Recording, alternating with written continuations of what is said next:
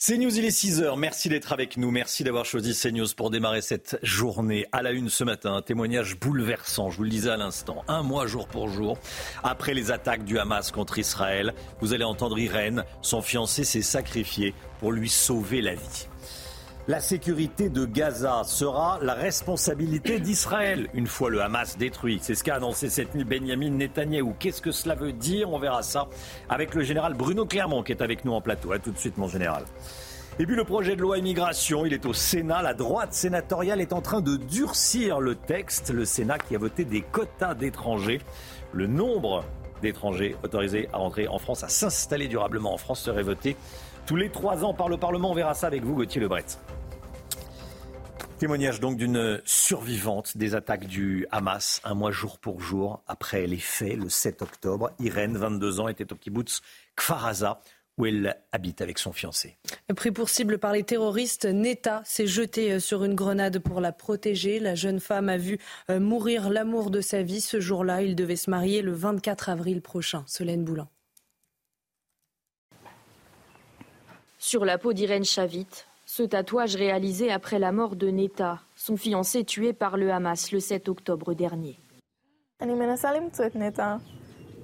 J'essaie de trouver Neta dans des petites choses, dans les papillons qui passent, dans les oiseaux qui passent. C'est mon intuition. Je me dis c'est sûr, c'est Neta. Neta et Irène, 22 ans tous les deux, se rencontrent en avril 2022. Fusionnels, ils finissent l'armée puis emménagent ensemble au kibbutz familial Kfaratsa, dans le sud d'Israël. Au matin du 7 octobre, un commando du Hamas s'infiltre et lance des grenades dans leur salon. Neta lui sauve la vie en se sacrifiant. Ils ont lancé la troisième grenade et j'ai entendu quelqu'un crier grenade. Alors j'ai levé la tête et j'ai vu Neta sauter sur la grenade. Parce que c'est ce à quoi il s'entraînait pendant les trois années passées dans l'armée. Ils lui ont ensuite tiré dessus. Il est tombé dans l'embrasure de la porte. Je l'ai regardé fixement et je l'ai vu étendu là. Le commando se retire et met le feu à la pièce. Irène attend la mort, son pyjama collé à la bouche pour se protéger des fumées. Elle explique s'être glissée sous un lit, cachée par le corps de son partenaire et un sac à dos, avant d'être libérée deux heures plus tard par des soldats israéliens. De cette journée ne reste que le souvenir de son fiancé, mort devant ses yeux, et cette robe de mariée qu'elle ne portera jamais. C'est dommage, elle est magnifique. Je voulais la porter, mais elle est dédiée à un mariage avec lui. Et cela n'arrivera pas, donc je ne la porterai pas. Le mariage de Neta et Irène devait être célébré le 24 avril prochain, deux ans après la date de leur première rencontre. Voilà, témoignage bouleversant, je vous le disais, qu'on vous diffuse ce matin. Israël prendra la responsabilité générale de la sécurité à Gaza après la guerre. Ce sont les mots de Benjamin Netanyahou cette nuit sur ABC News, la chaîne américaine. Chana, hein. Le Premier ministre israélien a également euh, rappelé qu'il refusait un cessez-le-feu dans l'enclave palestinienne sans la libération des otages. Écoutez. Je pense qu'Israël, pendant une période indéterminée, aura la responsabilité globale de la sécurité, car nous avons vu ce qu'il se passe lorsque nous ne l'avons pas. Lorsque nous n'avons pas la responsabilité en matière de sécurité, nous assistons à une éruption de terreur du Hamas à une échelle que nous ne pouvions imaginer. Général Bruno Clermont, qu'est-ce que ça veut dire très concrètement ce que vient d'annoncer euh, Benjamin Netanyahou En tout cas, c'est une déclaration politique importante, puisque jusqu'à présent, le seul objectif euh, d'Israël, c'était la destruction du, euh, du Hamas dans la bande de Gaza. Là, là, ils fixent un objectif politique. Ça veut dire plusieurs choses, à mon avis. La première, c'est que après le Nord, ils vont s'occuper du Sud. Hein. Euh, les opérations se concentrent sur le Nord, mais il y a également du Hamas dans le Sud. Donc, euh, il faudra également mener la, guerre dans le Sud de la bande de Gaza hein, pour établir l'ensemble de la, sécurité dans l'ensemble de la zone. La deuxième, c'est que le but n'est pas de faire partir les Palestiniens. Et ça, c'est important parce que l'Égypte est inquiète, la Jordanie est inquiète, ne veulent pas de Palestiniens. Le paradoxe, c'est que tous les pays arabes supportent la, cause palestinienne, mais personne ne veut de Palestiniens. C'est quand même assez étonnant comme situation. Donc les Palestiniens ont vocation de Gaza à rester dans la bande. Et la troisième solution, c'est que euh, s'occuper de la sécurité n'est pas incompatible avec une dimension politique qui confierait à une nouvelle autorité euh, palestinienne la responsabilité politique de la bande de Gaza, euh, Israël se chargeant de la sécurité.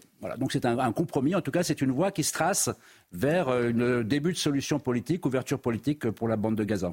Voilà, Benjamin Netanyahu qui a également prévenu qu'il n'y aurait pas de cessez-le-feu sans libération de tous les otages. Ça, euh, on le Ça, c'est une ligne rouge. Une ligne rouge qui est d'ailleurs partagée par les Américains mm. euh, et qui fait qu'il n'y aura pas de cessez-le-feu. Il y aura éventuellement des postes tactiques, mais pas de cessez-le-feu. Merci beaucoup, mon général. la grande mosquée de Paris a communiqué hier soir. Regardez, elle dénonce les actes anti-musulmans. Euh, elle s'inquiète, dit-elle, de la montée des actes racistes, de la haine et de la discrimination anti-musulmane dans la phrase suivante.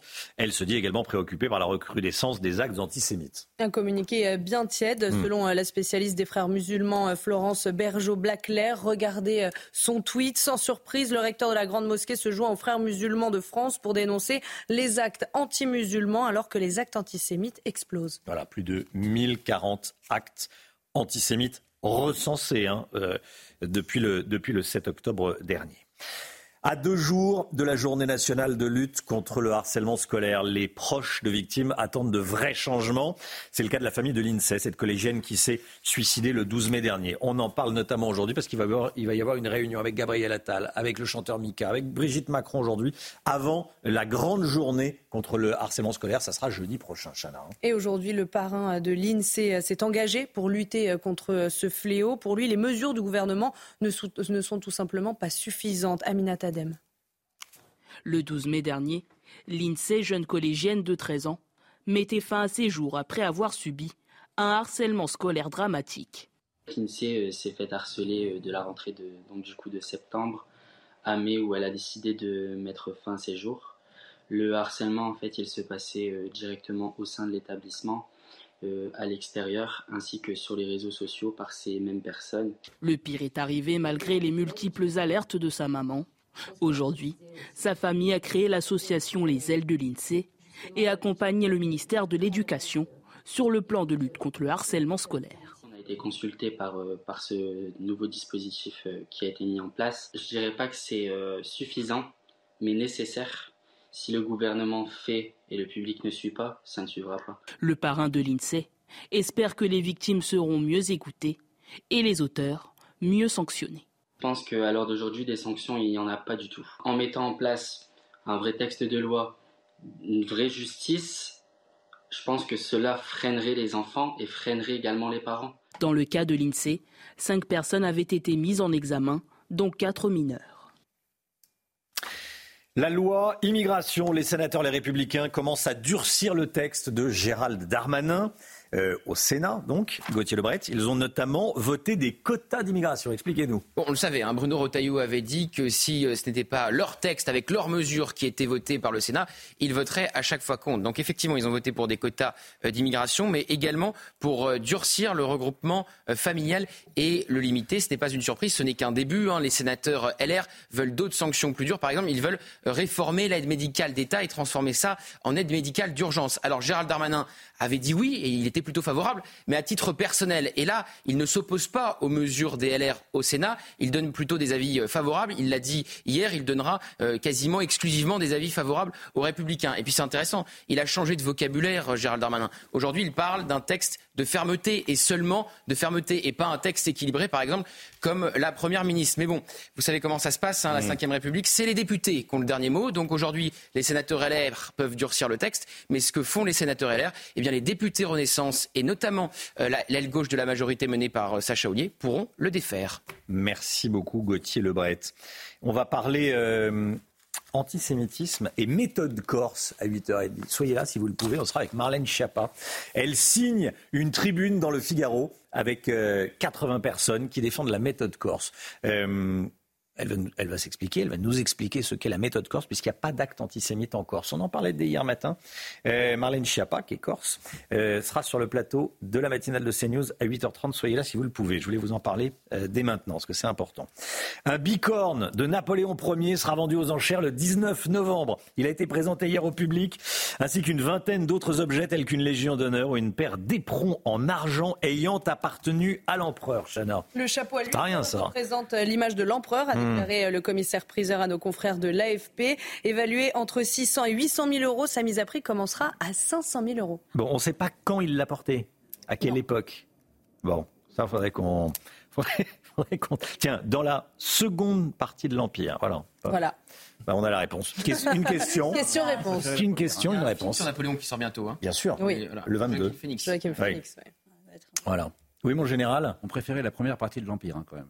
Oui, là, oui, oui. C'est mieux passé. C'est mieux passé, effectivement. Pas pour tout le monde. Mais euh, voilà. Allez, le sport tout de suite. Retrouvez votre programme de choix avec Autosphère, premier distributeur automobile en France. Et pourquoi on entend ça? Et parce que c'est l'hymne des supporters de l'AC Milan. Sarah Perchettiamo, vous connaissez, c'est Ricci et Poveri, c'est connu, mais là c'est une version euh, plus sportive, plus Façon rythmée. Hein, façon supporter. Pourquoi on l'écoute Eh Chana bien, ce soir, cet hymne va résonner dans le stade San Siro à Milan puisque les Italiens reçoivent les Parisiens ce soir. Les supporters de l'AC Milan euh, attendent les joueurs du PSG avec une ambiance mouvementée. Euh, Les deux équipes s'affronteront pour la quatrième journée de Ligue des Champions et si le PSG gagne, ça sera un pas de plus vers la qualification pour les huitièmes de finale de la compétition.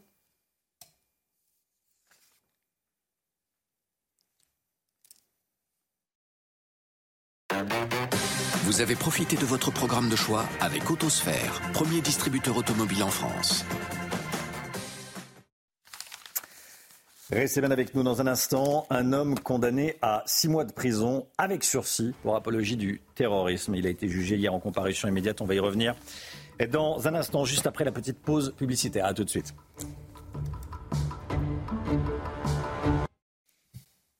C'est News 6h14. Merci d'être avec nous. Tout d'abord, le point info. Ce qu'il faut savoir sur la- sur l'actualité. Ce matin, avec vous, Chana Lousteau. 73 000 foyers sont toujours privés d'électricité après le passage de la tempête Kiran. Il se situe en Bretagne et en Normandie. 1,2 million avaient été plongés dans le noir dans la nuit de mercredi à jeudi. Enedis n'a pas précisé le nombre de foyers sans électricité depuis la tempête Domingo ce week-end. Ils étaient encore 33 000 hier matin, principalement en Charente-Maritime et en Gironde.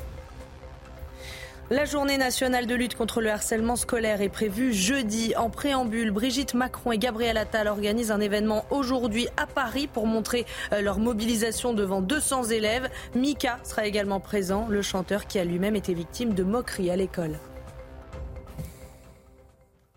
Merci Chana. On sera d'ailleurs à 6h45 avec Nathan Smadja, victime de harcèlement scolaire, fondateur de l'association Résiste. 6h45, il sera avec nous euh, sur ce plateau.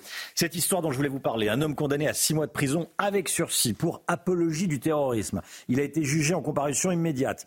Il a été interpellé, alcoolisé, rue des Rosiers à Paris jeudi dernier. Il a proféré euh, des menaces dans ce quartier emblématique de la communauté juive tout en criant Allah Akbar et Free Palestine. Retour sur cette audience au palais de justice de, Paris avec Célia Barotte du service police-justice de CNews.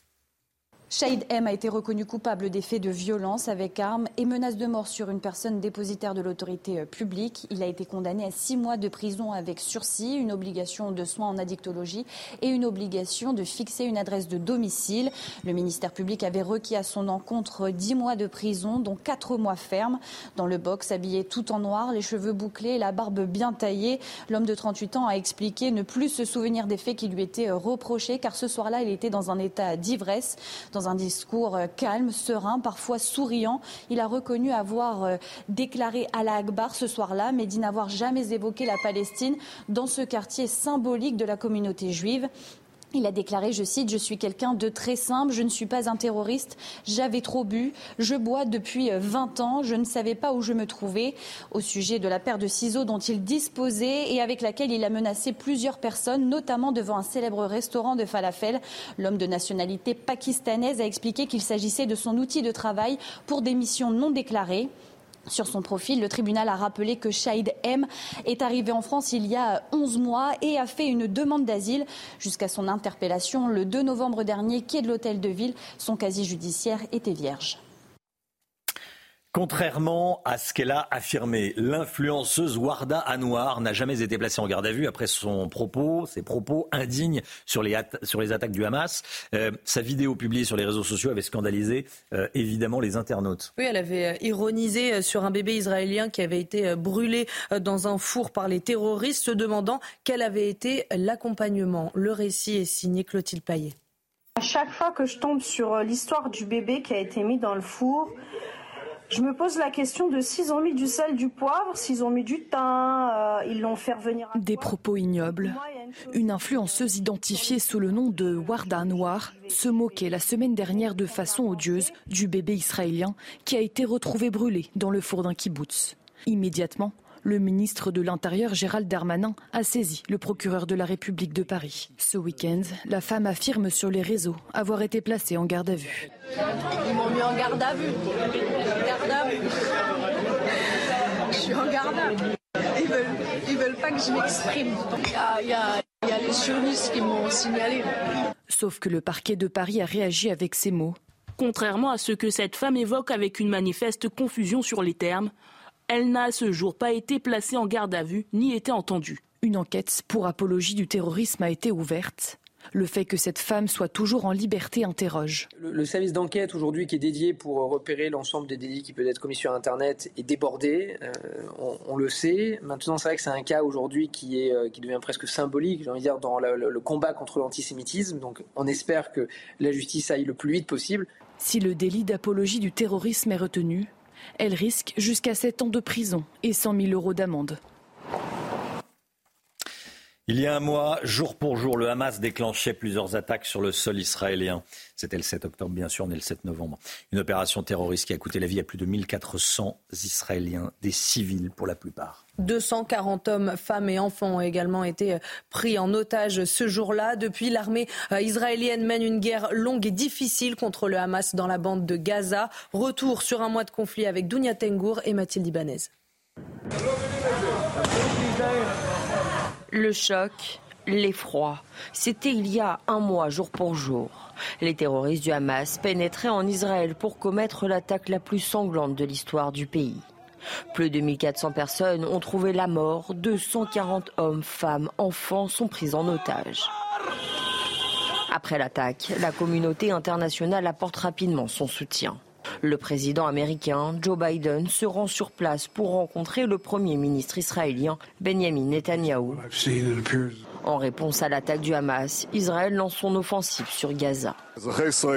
Peuple d'Israël, nous sommes en guerre. Il ne s'agit pas d'une simple opération ou de combat. Cette guerre, nous allons la gagner. En visite au Proche-Orient, Emmanuel Macron rencontre l'ensemble des acteurs de la région, portant un message de paix. La France propose son aide humanitaire aux civils de Gaza. J'ai pris la décision qu'un navire de notre marine nationale puisse appareiller prochainement pour soutenir les hôpitaux de Gaza. Depuis le 27 octobre dernier, Tsahal mène une opération terrestre d'ampleur dans l'enclave palestinienne. L'armée a annoncé avoir coupé la bande de Gaza en deux, le territoire nord d'un côté, territoire sud de l'autre. Selon les chiffres avancés par le Hamas, le bilan côté palestinien s'élève à plus de 10 000 morts. Voilà, on a entendu Emmanuel Macron parler du, du navire français envoyé sur place pour on va pas dire que ça fait flop, euh, général Bruno Clermont, mais euh, pas loin. C'est-à-dire que ça devait aider à soulager les, les hôpitaux. Euh, il y a quatre lits pour le moment. Oui, ce... C'était fait un peu dans l'urgence. Mais il y a un deuxième oui. bateau qui va appareiller, qui s'appelle le Dixmude, qui mm. y aura une quantité plus importante. Mais ce qui est inquiétant, c'est que la France a proposé une initiative pour coordonner l'aide humanitaire et, et on n'a pas l'impression que cette initiative ait reçu beaucoup d'écho. Restez bien avec nous, Général Clément, bien sûr. 6h21. Euh, dans un instant, l'économie, les métiers en tension. Vous savez, on en parle énormément. De quoi parle-t-on exactement? Les chiffres avec le Guillot. C'est dans un instant, juste après la petite pause publicitaire. À tout de suite. Professionnels, entreprises, collectivités. Regardez votre programme avec Groupe Verlaine Pro. Installation photovoltaïque pour réduire vos factures d'électricité. Groupeverlaine.pro. Votre programme avec Mystérieux Repulpant le sérum anti-âge global au venin de serpent par Garantia. L'économie avec vous, le Guillot, une mesure fait débat dans le projet de loi immigration examiné depuis hier au Sénat, c'est la régularisation des travailleurs étrangers en situation irrégulière dans les secteurs en tension. On en parle énormément, on a besoin de se poser un petit peu pour bien comprendre de quoi on parle. Déjà, quels sont les secteurs concernés Alors rappelons, Romain, que cet article 3 hein, du projet de loi porté par Gérald Darmanin prévoit de créer un titre de séjour d'un an renouvelable pour les immigrés sans papier qui travaillent dans des secteurs en pénurie de main-d'œuvre. Il y en a une soixantaine hein, de métiers qui sont concernés dans différents secteurs, essentiellement dans l'hôtellerie-restauration, l'entretien et le ménage, le BTP, le gardiennage et la sécurité, l'industrie et les services à la personne. Ce sont des secteurs de toute façon où déjà les travailleurs étrangers et immigrés sont surreprésentés. En tout, les travailleurs originaires de pays hors Union européenne représentent 3,8% des travailleurs en France, mais ils sont 19% dans les cuisines, 15% dans la restauration au sens large en comptant le service, 16% dans la sécurité, 13,4% dans le secteur, vous le voyez, du ménage et de l'entretien et 10,7% de travailleurs étrangers dans le BTP. Alors, combien de personnes seraient concernées par la loi si elle venait à être adoptée? Assez peu en hmm. réalité. Pour cette mesure spécifique, il y a plusieurs conditions. Il faut être présent depuis au moins trois ans en France et il faut avoir travaillé au moins huit mois sur les deux dernières années. Selon Olivier Dussopt, ministre du Travail, cette mesure pourrait concerner 7 à 8 000 personnes par an. C'est donc une mesure qui crispe les oppositions alors qu'elle ne va en réalité régler aucun problème. D'abord parce qu'on parle de moins de 10 000 personnes quand le secteur de la restauration à lui seul manque de 200 000 salariés. Ensuite, parce qu'il est déjà possible en réalité de régulariser aujourd'hui des travailleurs sans papier quand ils ont un contrat ou une promesse d'embauche. Simplement, cette régularisation se fait aujourd'hui à la demande de l'employeur avec cette loi, si elle est adoptée, ça pourra se faire à la demande euh, du salarié lui-même. Et puis enfin, ce texte pourrait permettre de régulariser des travailleurs sans papier, mais ne s'occupe pas d'un autre phénomène ou problème, le chômage des travailleurs étrangers qui, eux, euh, sont en situation régulière en France. Oui, voilà, c'est ça. Il y, a, des étrangers euh, qui sont en situation régulière et qui sont au chômage, qui recherchent du travail. combien sont-ils? Eh bien, selon les derniers chiffres officiels, alors que 8,3% des Français sont au chômage au sens du Bureau international du travail, les étrangers présents en France, eux, ont un taux d'inactivité de pratiquement 17%, plus de deux fois plus. Et quand on regarde le taux de chômage des étrangers qui viennent euh, de pays hors Union européenne, là, on est même à 21,3%. On pourrait donc légitimement penser qu'avant de régulariser des sans-papiers, il serait plus logique de chercher à faire travailler les chômeurs en situation régulière qu'ils soient français ou étrangers. Rejoindre le mouvement de la rénovation énergétique. C'était votre programme avec Groupe Verlaine. Développement de franchise et d'affiliation. Le climat de confiance. C'était votre programme avec Mystérieux Repulpant. Le sérum anti-âge global au venin de serpent par Garantia. Le temps tout de suite, Alexandra Blanc. La météo avec Mystérieux Repulpant. Le sérum anti-âge global au venin de serpent par Garantia. Réchauffez-vous le cœur. La météo avec la nouvelle technologie Core MCZ plus respectueuse de l'environnement. MCZ, poêle et cheminée. Et on fait un point complet avec vous sur les inondations qui touchent actuellement le Pas-de-Calais, Alexandra. Hein. Oui, crue historique avec des trompes d'eau et surtout, regardez ces inondations dans les rues de certains villages du Pas-de-Calais où l'on a eu plus d'un mètre d'eau en seulement euh, quelques heures. C'est vrai qu'on a eu depuis trois semaines de fortes précipitations, ces précipitations qui arrivent sur euh, des sols déjà saturés en eau. Il faut savoir qu'on a eu un excédent de plus 75% de pluie par rapport à la normale. On a eu vraiment beaucoup d'eau depuis quelques semaines et la mauvaise nouvelle, c'est que nous attendons de nouvelles précipitations aujourd'hui, d'où ces cours d'eau qui débordent. C'est notamment le cas de la ou encore de la Liane, avec donc ces conditions météo à surveiller. D'ailleurs, le Pas-de-Calais a été placé en vigilance rouge par Météo France avec ces cours d'eau qui vont déborder. Alors, le pic de crue de la a eu lieu cette nuit, mais la décrue est lente, bien trop lente. C'est pourquoi six départements sont placés en vigilance orange par Météo France et c'est toujours euh, le Pas-de-Calais qui restera placé en rouge au moins euh, jusqu'à ce soir. Alors, au programme, encore une fois, des averses sur les régions du Nord, un temps assez variable, assez instable sur la façade ouest avec l'arrivée d'une nouvelle perturbation assez active. On retrouve en revanche un temps beaucoup plus lumineux autour du golfe du Lion. Et puis dans l'après-midi, cette perturbation va progresser entre le sud-ouest et la Haute-Vienne avec au programme de fortes pluies poussées en prime euh, par les vents assez forts en direction du golfe de Gascogne. Toujours du grand beau temps dans le sud et un temps assez variable, assez instable près des côtes de la Manche. Côté température, ça va un petit peu baisser, notamment là où le ciel est dégagé. 5 degrés à Toulouse ou encore 3 degrés à Grenoble. Et dans l'après-midi, les températures restent globalement conforme au normal de saison. 14 degrés pour la pointe bretonne. Vous aurez 12 degrés à Dijon, 14 degrés à Toulouse et en moyenne 19 degrés à Nice ou encore du côté de la Corse. Réchauffez-vous le cœur. La météo avec la nouvelle technologie Core MCZ plus respectueuse de l'environnement. MCZ, poêle et cheminée. C'était la météo avec Mystérieux Repulpant, le sérum anti-âge global au venin de serpent par Garantia. C'est News, il est 6h30. Merci d'être avec nous. Toute l'équipe de la matinale est là. Vous le voyez, on est avec Chana Lousteau, Gauthier Lebret, Alexandra Blanc, le général Bruno Clermont et le Guillot. À la une ce matin, forte augmentation du nombre d'adhérents dans les centres de tir en France. Un chiffre qui augmente en même temps que l'insécurité. Mais attention, la détention d'armes, vous allez le voir, est ultra encadrée en France. Des vidéos publiées par l'armée israélienne tentent à montrer que le Hamas cache des rampes de lancement de missiles dans des sites civils, comme un centre de jeunesse par exemple, ou encore une mosquée. Nous serons avec le général Bruno Clermont pour décrypter cette information. Harcèlement téléphonique, menace de mort des élus français sont pris pour cible depuis le 7 octobre, depuis l'attaque du Hamas. Des attaques prises très au sérieux, des menaces prises très au sérieux par le gouvernement.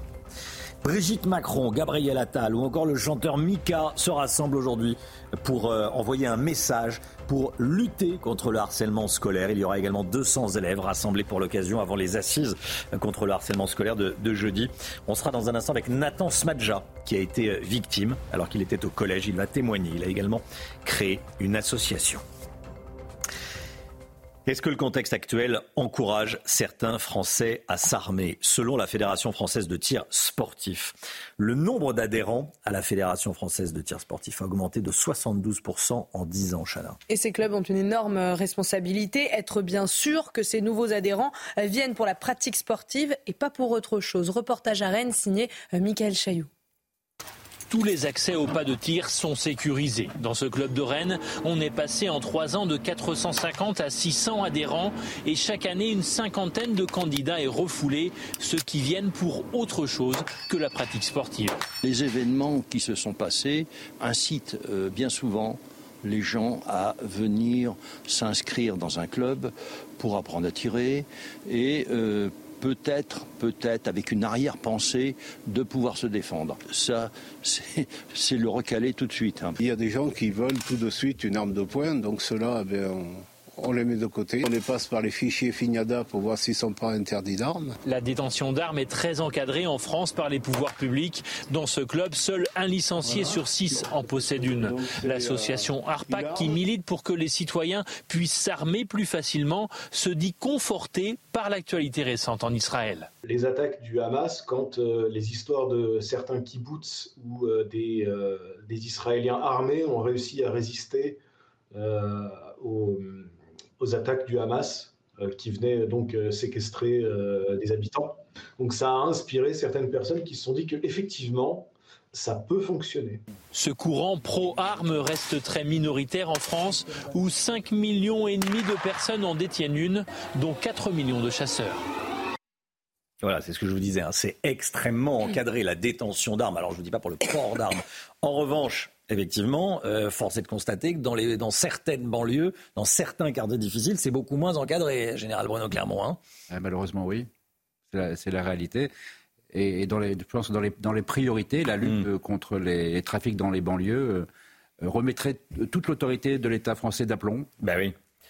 Euh, c'est extrêmement encadré, j'allais dire, pour les gens honnêtes. Hein, les chasseurs, on fait pas n'importe quoi. Quand on fait du tir sportif, on vient de le voir. En revanche, dans certaines zones, euh, ça l'est bien malheureusement, bien tristement souvent d'ailleurs, euh, beaucoup moins. Cet hommage, un mois jour pour jour après les attaques du Hamas, 1400 bougies ont été allumées devant le mur des lamentations, lieu le plus saint du judaïsme à Jérusalem, Chana. Ces bougies portaient euh, le nom des 1400 victimes de l'assaut terroriste. Une quarantaine de familles étaient présentes. La tradition juive prévoit une série de rituels pour le deuil dont le quatrième stade se termine au 30e jour. Regardez ces images. L'armée israélienne accuse le, Hamas de cacher des rampes de lancement de missiles dans des sites civils sensibles. Euh, première image. Tzal publie ces images d'un centre pour scouts, un centre de jeunesse où il y avait ces rampes de lancement. Image euh, publiée donc sur les, réseaux sociaux de, euh, de Tzal. Ça, on est dans, la bande de, dans la bande de Gaza. et vous allez voir, voilà, les rampes à droite. Euh, à droite, sur votre droite. Des images également d'une mosquée. Autre image, fournie également par Tsahal, les voici. Euh, image d'une mosquée où se cachent des rampes de lancement de, de missiles. Général Bruno Clermont, qu'est-ce que cela prouve? Alors d'abord, on a bien compris que la guerre la plus importante, euh, c'est la guerre de l'information. C'est la guerre qui va façonner les opinions publiques pour obtenir le soutien ou pas euh, de, chacun des deux camps. Le but de Tsal, depuis le début de cette offensive, c'est d'amener des preuves du fait que le Hamas utilise euh, des écoles, des mosquées, des hôpitaux pour mener ses activités militaires. Donc hier, ils nous ont montré les images d'un hôpital avec des tunnels pas très loin. Ils nous ont montré un jardin d'enfants dans lequel il y avait des caches d'armes et des postes de tir de lance-roquettes. Et aujourd'hui, nous montre euh, un local de scout, euh, une mosquée où on voit des, lance-roquettes. Euh, il faut quand même rappeler que quand on parle de crimes de guerre, hein, puisque c'est un sujet qui est fréquemment abordé, quand on utilise des hôpitaux pour les activités militaires, quand on cache des armes dans un jardin d'enfants, quand on utilise des ambulances pour transporter des combattants, ce sont des crimes de guerre. Donc on entend beaucoup de condamnations de gens qui s'élèvent contre les crimes de guerre d'Israël. Je trouve qu'on n'entend pas beaucoup de gens qui s'élève contre les crimes de guerre du Hamas. Or, prendre 200 000 à 300 000 euh, habitants de Gaza en otage, c'est quand même le plus, un crime de guerre qu'il convient de rappeler, de dénoncer. Général Bruno Clermont, merci beaucoup mon général. Euh, vous restez évidemment avec nous. Euh, une invitée, soyez là si vous le pouvez, 8h30, je j'aimerais que vous soyez là, euh, ça va être intéressant. On va parler des actes antisémites qui n'existent pas en Corse. Il n'y a pas d'actes antisémites en Corse. La méthode corse, Marlène Schiappa signe une tribune dans le Figaro avec d'autres personnalités corses pour demander que la méthode corse s'applique. Mais c'est quoi cette méthode corse? Vous allez voir, ça va être euh, très intéressant. Elle sera avec nous sur le plateau. Marlène Schiappa, 8h30. Une crue exceptionnelle annoncée dans le, Pas-de-Calais. Elle est plus qu'annoncée, elle est, elle est là. Euh, département actuellement vigilance rouge crue et ça devrait rester comme ça jusqu'à ce soir, Chana. Hein. La crue du fleuve A touché euh, au niveau euh, de Saint-Omer pourrait même dépasser celle euh, de 2002 selon Vigicru. On rejoint tout de suite nos envoyés spéciaux à Wizerne, Mathilde Couvillère-Flornois avec Pierre Emco. Mathilde, bonjour. Vous êtes devant un gymnase totalement inondé. Hein. Bonjour. Oui, c'est ça. Donc euh, avec Pierre Emco, regardez, nous sommes devant un gymnase qui est complètement inondé. Comme vous pouvez le voir sur le sol, le terrain est complètement enseveli, donc il est complètement aussi impraticable. Juste derrière nous, en fait, je vous explique un petit peu, on s'est arrêté juste ici parce que euh, la route est devenue euh, complètement ensevelie, les gens font demi-tour, seuls les poids lourds peuvent passer. comme vous l'avez dit, c'est une crue exceptionnelle justement qui a eu lieu cette nuit dans le Pas-de-Calais. On n'avait pas vu ça en fait depuis 2002. Euh, pour vous expliquer, juste euh, là à côté de Pierre Emco, en face de nous, on a le cours de l'eau qui s'appelle l'AA. Et c'est justement ça qui a débordé et qui a, lancé donc cette, euh, cette crue. Et donc voilà, pour votre information, elle fait actuellement 2,5 mètres. C'est 80 cm de plus qu'en 2002. Euh, justement, regardez ce, gymnase, il va rester fermé, évidemment, comme euh, les écoles euh, primaires, élémentaires et les collèges et lycées. Ça a été annoncé hier. elles vont rester fermées, justement, puisqu'il y a de fortes inondations. Le mot d'ordre, c'est donc la vigilance. Vigilance, vigilance. Merci beaucoup. Elles sont impressionnantes ces images. Merci beaucoup Mathilde. Avec Pierre euh, Emco comme euh, comme caméraman. Comme caméraman. Un, petit mot euh, de. Ça va durer jusqu'à ce soir, Alexandra? Oui, en effet, ça va durer au moins jusqu'à mhm. ce soir, puisque vous le savez, la décrue est lente et surtout on attend de fortes précipitations. Une nouvelle fois aujourd'hui, des précipitations qui arrivent sur des cours d'eau déjà saturés. On connaissait le film Les Bronzés, on connaît Les Bronzés font du ski, on connaît moins Les Bronzés à Tahiti. Anne Hidalgo, tente de justifier son voyage en Nouvelle-Calédonie et en Polynésie française avec euh, certains de ses collaborateurs et d'autres élus. Elle a publié son agenda sur place avec facture à l'appui. Gauthier Lebret, euh, on va on va regarder, on va, détailler, on va éplucher cette note de frais. 60 000 euros au total. Alors, note de frais des bronzés à Tahiti, Romain, euh, exactement 60 000 euros. Alors, il y a deux coûts 41 000 euros pour euh, les vols pour les six personnes euh, de la délégation des bronzés à Tahiti et 18 545 euros pour leur logement et leur restauration. Effectivement, Anne Hidalgo a dû donner son agenda détaillé parce que jusqu'ici, la mairie de Paris était incapable de dire ce qu'elle avait concrètement fait à Tahiti, puisque je vous rappelle qu'on a appris grâce aux Parisiens qu'elle ne s'était même pas rendue à l'épreuve, à la future épreuve euh, de surf pour euh, les euh, JO à venir, alors que c'était l'objet de ce voyage. Et donc, en gros, ça consiste à rencontrer des officiels. Alors, son adjoint l'a piteusement défendu ce week-end dans les colonnes du Parisien en expliquant qu'elle n'avait pas visité l'épreuve de surf parce que la visite avait dû être reportée au lendemain Et pas de bol, le lendemain, elle s'envolait pour aller rencontrer sa fille sur une autre, une autre île de Polynésie euh, française où sa fille est installée depuis quelques mois. Et là débutaient ses vacances privées. Et la mairie de Paris assure que le billet retour euh, de ce voyage euh, où elle est allée rencontrer sa fille, eh bien, est à la charge personnelle Mmh. de la mairie de Paris, de la maire de Paris, pas de la mairie de Paris, de la maire de Paris. Donc en fait, ce dont l'accusent le- les oppositions et pourquoi ça fait polémique, c'est en fait d'avoir monté un, un voyage qui n'avait aucun intérêt pour aller rencontrer sa fille. C'est ce que sous-entend encore le groupe de Rachida Dati par communiqué qui a dénoncé des explications incohérentes. Voilà, elle aurait mieux fait d'aller voir sa fille tout simplement, ce qui est bien normal. Euh, euh, tout le monde aurait fait pareil, mais sans, sans essayer de se faire payer le billet d'avion par Aller, voilà, euh, par, aller euh, et le logement, une partie du logement. Et, et même si c'était pas l'objectif, il y, a- il y a une telle suspicion que euh, on peut pas faire ça. C'est pas possible. Euh, en plus, tout se sait. Enfin, j'allais dire, en plus, tout se sait aujourd'hui. Et du coup, elle n'a pas dû passer un très bon séjour parce que vu que la polémique en plaît. aussi. euh, Exactement. Carbone, elle. Elle multiplie, les, Lose-lose. elle multiplie les Perdant. voyages à l'international alors qu'en même temps, elle, euh, elle affiche une volonté très écologiste. C'est du perdant-perdant pour tout le monde. Euh, merci beaucoup, Gauthier. Allez, le sport, tout de suite, on va, prendre- on va partir en mer. Retrouvez votre programme de choix avec Autosphère, premier distributeur automobile en France. Ce matin, c'est le grand départ pour les IMOCA, pour la Transat Jacques Vabre. Oui, après 9 jours d'attente, ça y est, les 40 bateaux vont enfin pouvoir euh, partir pour la 16e édition de la course en double. Ils partent du Havre aujourd'hui à 9h30, direction Fort-de-France en Martinique le 29 octobre dernier. Pendant le grand départ, ils étaient restés finalement à quai en raison de la tempête euh, Kiran. Les ultimes, eux, les gros, les gros euh, trimarans, sont partis il y a déjà 10 jours. Vous avez profité de votre programme de choix avec Autosphère, premier distributeur automobile en France. On parle du harcèlement scolaire, puisqu'il y a une réunion aujourd'hui. On est avec vous, Nathan Smadja. Bonjour.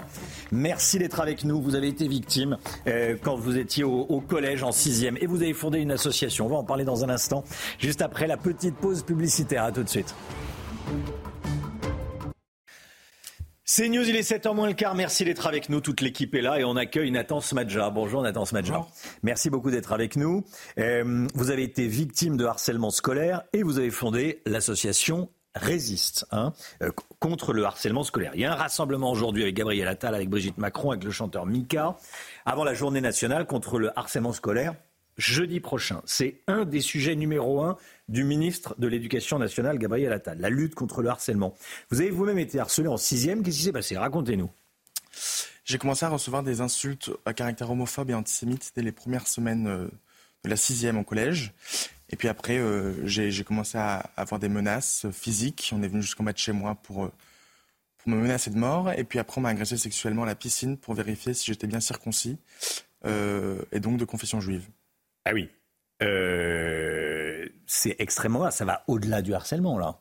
C'est un tout qu'on peut appeler harcèlement parce que c'est euh, continu, c'est répété et c'est c'est, euh, de l'acharnement pendant plusieurs mois.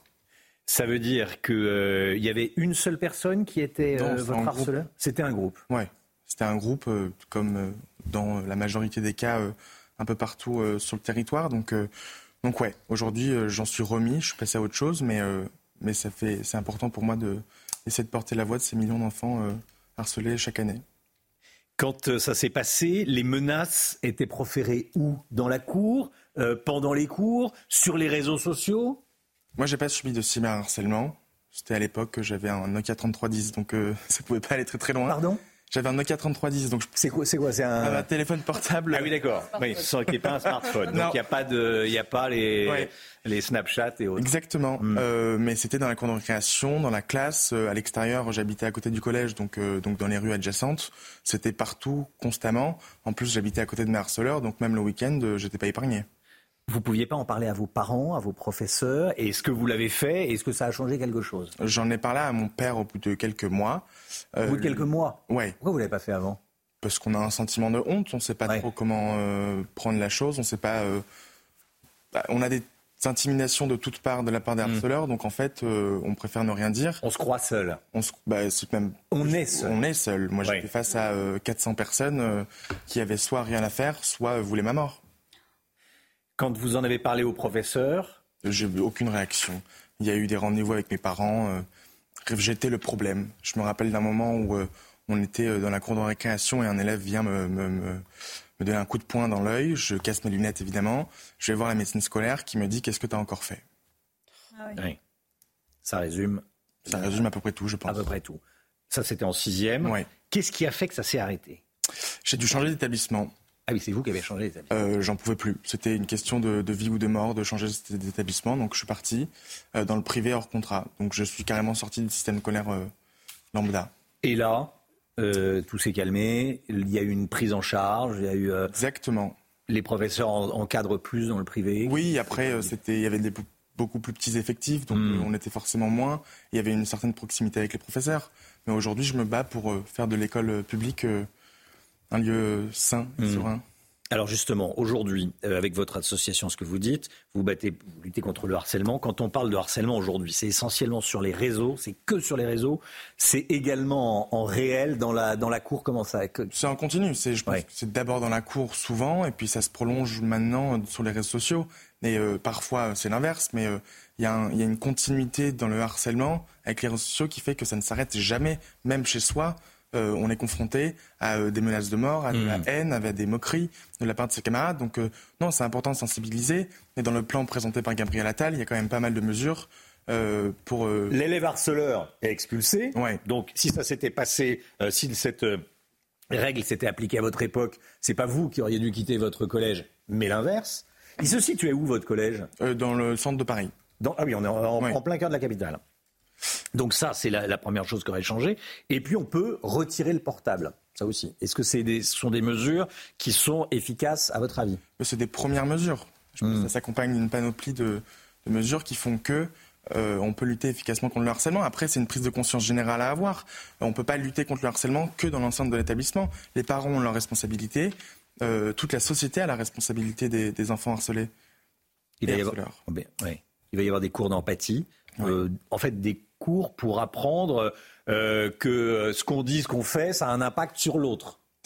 Plus large. L'empathie, pense- c'est ça, pour être, euh, Ouais. pour être gentil. Quoi. Moi, je prends ça un peu plus large et je me dis que, enfin, la question du bien-être est posée à l'école. Et donc, si ça doit passer par des cours d'empathie, moi, je trouve ça assez Hmm. triste. Euh, et ça révèle l'état un peu de la société. Euh, ça n'empêche qu'aujourd'hui, ça me semble nécessaire. Mais encore une fois, c'est une mesure euh, accompagnée de plein d'autres qui servent à lutter contre le harcèlement. Vous avez rencontré Gabriel Attal tout à l'heure. Vous le connaissez déjà On s'est rencontrés début septembre. Oui. Qu'est-ce que vous allez lui dire? Brigitte Macron également? Je vais lui dire de, de rien lâcher. Euh, c'est sous forme d'intervention et d'interview, donc, euh, donc on verra bien euh, ce qu'il en est. Mais, mais on est tous déterminés, toutes et tous, à lutter contre ce fléau et à toutes les échelles. Et, et donc si ça doit passer par la sensibilisation et le dialogue, et ben, euh, on est là. Merci beaucoup Nathan Smadja. Merci d'être venu ce matin sur le plateau de la matinale. C'est important. Vous appelez le 3018 si vous êtes victime de harcèlement ou si vous voyez euh, du harcèlement dans votre collège ou dans votre lycée, vous n'avez pas envie d'intervenir parce que ça vous... Bon, on appelle le 3018. C'est anonyme, mais il se passe quelque chose. Il y a un... euh, ça déclenche quelque chose. Voilà, on se sent moins seul. C'est ça le problème. C'est que souvent on se sent seul. On n'est pas obligé d'en parler à papa, maman. Euh, voilà, mais le 3018 pour dénoncer les faits de harcèlement et de cyberharcèlement, c'est important. Je sais pas si le numéro peut, s'inscrire à l'écran, mais en tout cas c'est simple à retenir. 30 18 par téléphone, hein, et, euh, et voilà, le numéro apparaît. Merci beaucoup Nathan Smadja. 6h51 dans un instant la politique. Raquel Garrido, la députée France Insoumise, sanctionnée de 4 mois de, de suspension par, par le groupe La France Insoumise à l'Assemblée. Elle a critiqué trop Elle est plus oratrice. Elle est plus oratrice. Elle est plus oratrice. Elle est, elle est suspendue de son groupe. Elle a critiqué trop ouvertement Elle est, elle est plus oratrice. Elle n'est pas suspendue de son groupe. Elle est plus oratrice pour 4 Elle est plus oratrice, exactement. Euh, procès stalinien, euh, on en parle dans un instant avec Gauthier Lebret. A tout de suite. CNews, 6h55, la politique, la députée France Insoumise Raquel Garrido, sanctionnée pour 4 mois par le groupe La France Insoumise à l'Assemblée. Gauthier Lebret, elle perd son titre d'oratrice. Elle a critiqué ouvertement Jean-Luc Mélenchon et c'est ça qu'elle paye. Et cette question ce matin, les insoumis romains ont-ils ressuscité les procès de Moscou? Les procès staliniens. Elle a critiqué le grand chef Jean-Luc Mélenchon. Elle avait dit Je dois constater qu'il n'a fait que nuire depuis dix mois. Elle est sanctionnée pour 4 mois et perd donc, vous venez de le dire, son titre d'oratrice. Raquel Garrido est passée hier devant le bureau du groupe LFI à l'Assemblée. Elle a été prévenue au dernier moment du créneau horaire auquel elle serait euh, jugée, jugée par des députés de son groupe, donc, dont David Guiraud, le jeune David Guiraud, qui a été chargé de l'auditionner. On lui reproche notamment, évidemment, le dénigrement euh, de ses euh, collègues, Jean-Luc Mélenchon, qui n'est plus parlementaire en plus, donc c'est plus vraiment un collègue de Raquel Garrido, Adrien Quatennens ou encore Sophia Chikirou. Mais ce n'était pas du dénigrement gratuit, c'était des critiques sur la gestion du cas Adrien Quatennens, condamné pour violence conjugale et notamment sa riposte médiatique orchestrée par Sofia Chikirou. Ces critiques ne se sont pas arrêtées là. Elle s'est opposée à la stratégie de bordélisation de l'Assemblée nationale au moment des retraites et elle a qualifié l'attaque du Hamas, je cite, d'attaque terroriste islamiste, deux mots étrangers que refuse de prononcer une majorité de députés LFI. Alors, la France insoumise a tout le mal du monde à donner les vraies raisons de ces sanctions. Oui, alors dans leur communiqué, effectivement, ceux qui ont jugé Raquel Garrido l'assurent, ce n'est pas le fait de défendre ses idées qui est sanctionné, mais une accumulation, disent-ils, d'agissements et de propos répétés qui nuisent au bon fonctionnement du collectif, du groupe euh, parlementaire, et notamment, c'est ce qu'ils disent, la diffusion de fake news, sans donner pour autant d'exemples précis. Et ça, c'est typique du procès de Moscou. On veut éliminer un rival, on invente n'importe quoi pour le faire tomber et pouvoir le condamner. Tout le monde a compris, bien sûr, ce qui lui est reproché, c'est d'avoir critiqué Jean-Luc Mélenchon et sa stratégie. Ils peuvent appeler ça comme ils veulent pour camoufler les véritables raisons de cette sanction. D'ailleurs, qui peut croire que les députés qui ont sanctionné Raquel Garrido ne répondent pas aux ordres de Jean-Luc Mélenchon et qu'il est complètement étranger à cette sanction? D'ailleurs, elle est sanctionnée pour une durée de 4 mois, comme Adrien Quatennens. Exactement. Elle est sanctionnée pour une durée de 4 mois, soit autant que la suspension qu'avait écopé euh, Adrien Quatennens. C'est d'ailleurs ce qu'elle dénonce pour avoir critiqué en fait euh, des positions et des membres de votre groupe. Votre sanction dure autant qu'un homme qui a giflé sa femme. La proportion des peines est bien respectée à la France insoumise. Le bureau euh, de LFI pense peut-être que les critiques de Garrido, d'ailleurs, euh, nuisent plus que la gifle d'Adrien Quatennens. C'est l'affaire qui s'en est suivie au groupe LFI. Résultat, pendant quatre mois, elle ne pourra plus représenter son groupe à l'Assemblée en tant qu'oratrice. Elle ne pourra plus poser de questions au gouvernement. Alors elle déclare, Raquel Garrido sur Twitter, évidemment, elle est très en colère. Elle dit même Adrien Quatennens, auteur de violences conjugales, a eu le droit à de longues délibérations au sein du groupe le bureau s'est autoproclamé instance de discipline pour tenter, quelle immaturité, de régler des désaccords politiques par des mesures de coercition. Je suis humilié, je suis en colère, j'ai honte de voir cette évolution du projet politique auquel j'ai consacré 30 ans de ma vie. Et puis c'est un message qu'envoie euh, Jean-Luc Mélenchon et ses amis aux autres qui auraient envie de le critiquer publiquement, comme Raquel Garrido. On pense à Alexis Corbière, on pense à Clémentine Autain, on pense à François Ruffin. Raquel Garrido, en fait, ce n'était peut-être que le début d'une purge Merci beaucoup, euh, Gauthier Lebret. Oui, effectivement, le, message est clair pour tous ceux qui ne veulent pas filer droit à, ah, il faut pas dépasser du rang. À la France euh, insoumise. Voilà, faut pas sortir du rang. 8h10, euh, soyez là. La grande interview de Sonia Mabrouk sur CNews et Europe 1. Marion Maréchal, tête de liste de reconquête aux européennes. Invité de Sonia Mabrouk. Donc 8h10, soyez là. 6h59, beaucoup d'eau, des inondations dans le Pas-de-Calais. On en parle avec Alexandra Blanc tout de suite, bien sûr.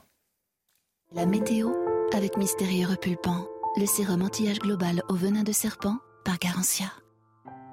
Réchauffez-vous le cœur. La météo avec la nouvelle technologie Core MCZ plus respectueuse de l'environnement. MCZ, poêle et cheminée.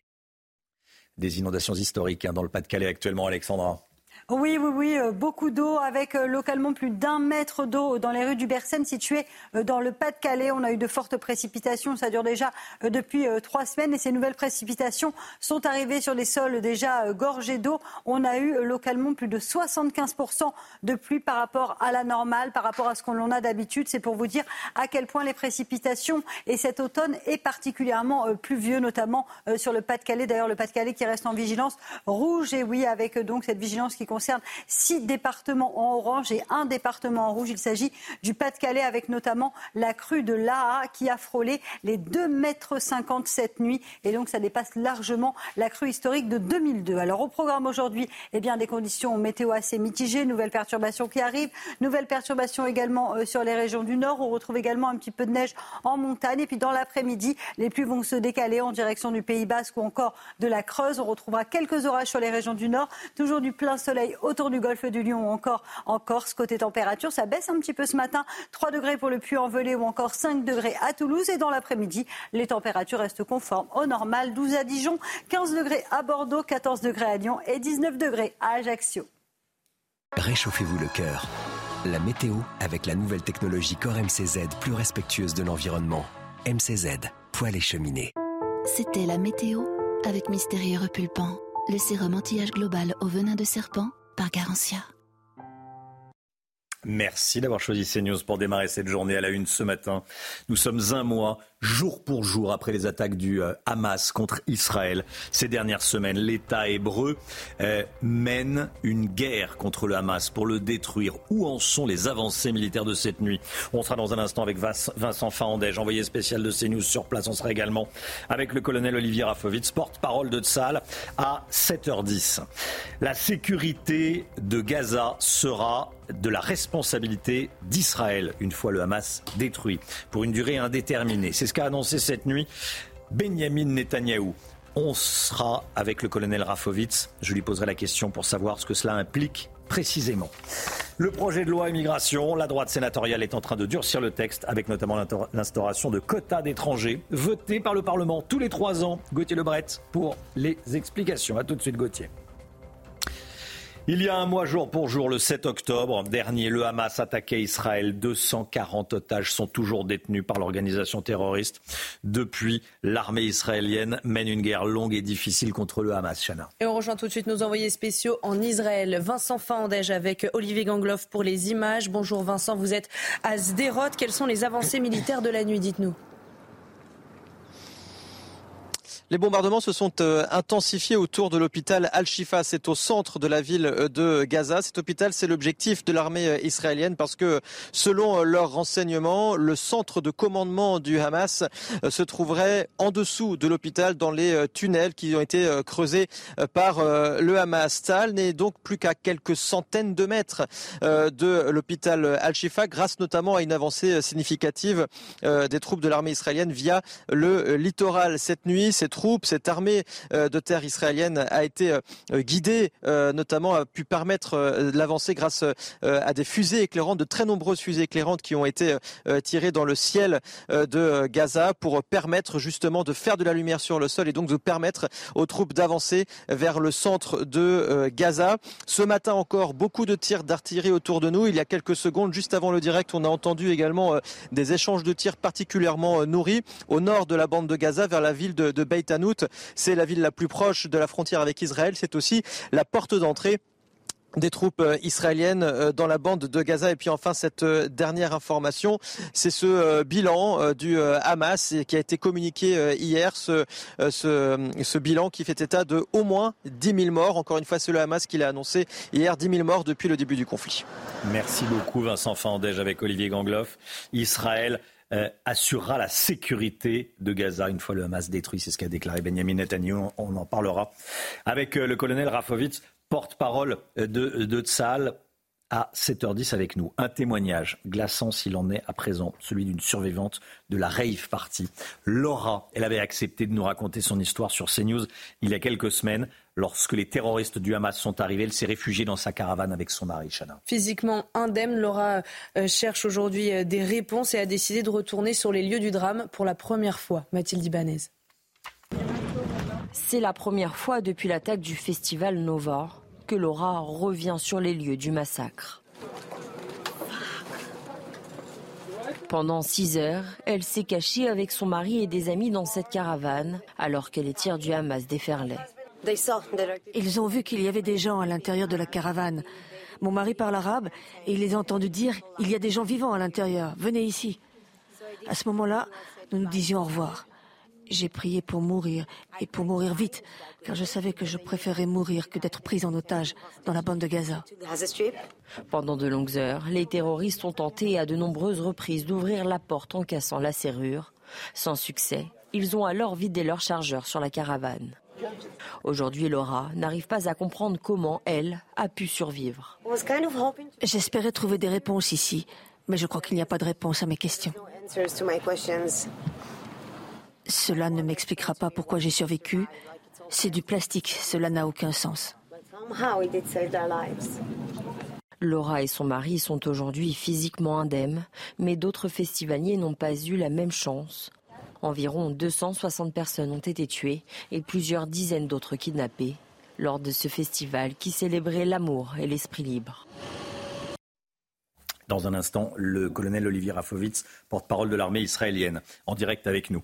Euh, la journée nationale de lutte contre le harcèlement scolaire est prévue jeudi. Il y a une réunion aujourd'hui avec Gabriel Attal, avec euh, la femme du président de la République, avec Brigitte Macron, aussi également avec Mika. Il y a un événement aujourd'hui avant cette journée nationale de lutte contre le harcèlement scolaire de, jeudi prochain. Oui, l'objectif c'est de montrer euh, leur mobilisation, notamment le chanteur Mika qui a lui-même été victime euh, de moqueries à l'école. L'occasion pour nous de faire un état des lieux des dernières annonces pour lutter contre ce fléau. Après plusieurs suicides d'adolescents victimes de harcèlement, le gouvernement a décidé de frapper fort. La peur doit changer de camp. Depuis cette rentrée, c'est désormais l'élève harceleur qui doit changer d'établissement. Nous allons développer la confiscation des téléphones et permettre d'exclure les élèves harceleurs des réseaux sociaux. Une grille d'auto-évaluation sera ainsi proposée à l'ensemble des élèves, du CE2 à la troisième. Chaque acteur pourra ainsi évaluer la gravité et l'urgence de la situation. Notre objectif est clair identifier tous les enfants en souffrance. Autre annonce phare, l'intégration de cours d'empathie dans le cursus scolaire, inspiré du modèle danois. Les cours de respect de l'autre, d'apprentissage du respect de soi et des autres, les compétences psychosociales. Le ministre avait par la suite évoqué la création d'une cellule dédiée au harcèlement dans chaque rectorat avec des personnels formés. On doit remettre de l'humain parce qu'on résout le harcèlement avec de l'humain, pas avec des courriers. Afin de faire prendre conscience aux harceleurs de la gravité de leurs actes, le gouvernement promet d'apporter une réponse adaptée allant des stages de citoyenneté à des peines de prison. Pour encourager la libération de la parole, le 3018 devient un numéro unique de signalement et sera accompagné d'une application. La loi immigration, les sénateurs, les républicains commencent à durcir le texte de Gérald Darmanin, Gauthier Lebret. Les dernières informations, euh, le Sénat a notamment voté des quotas d'immigration.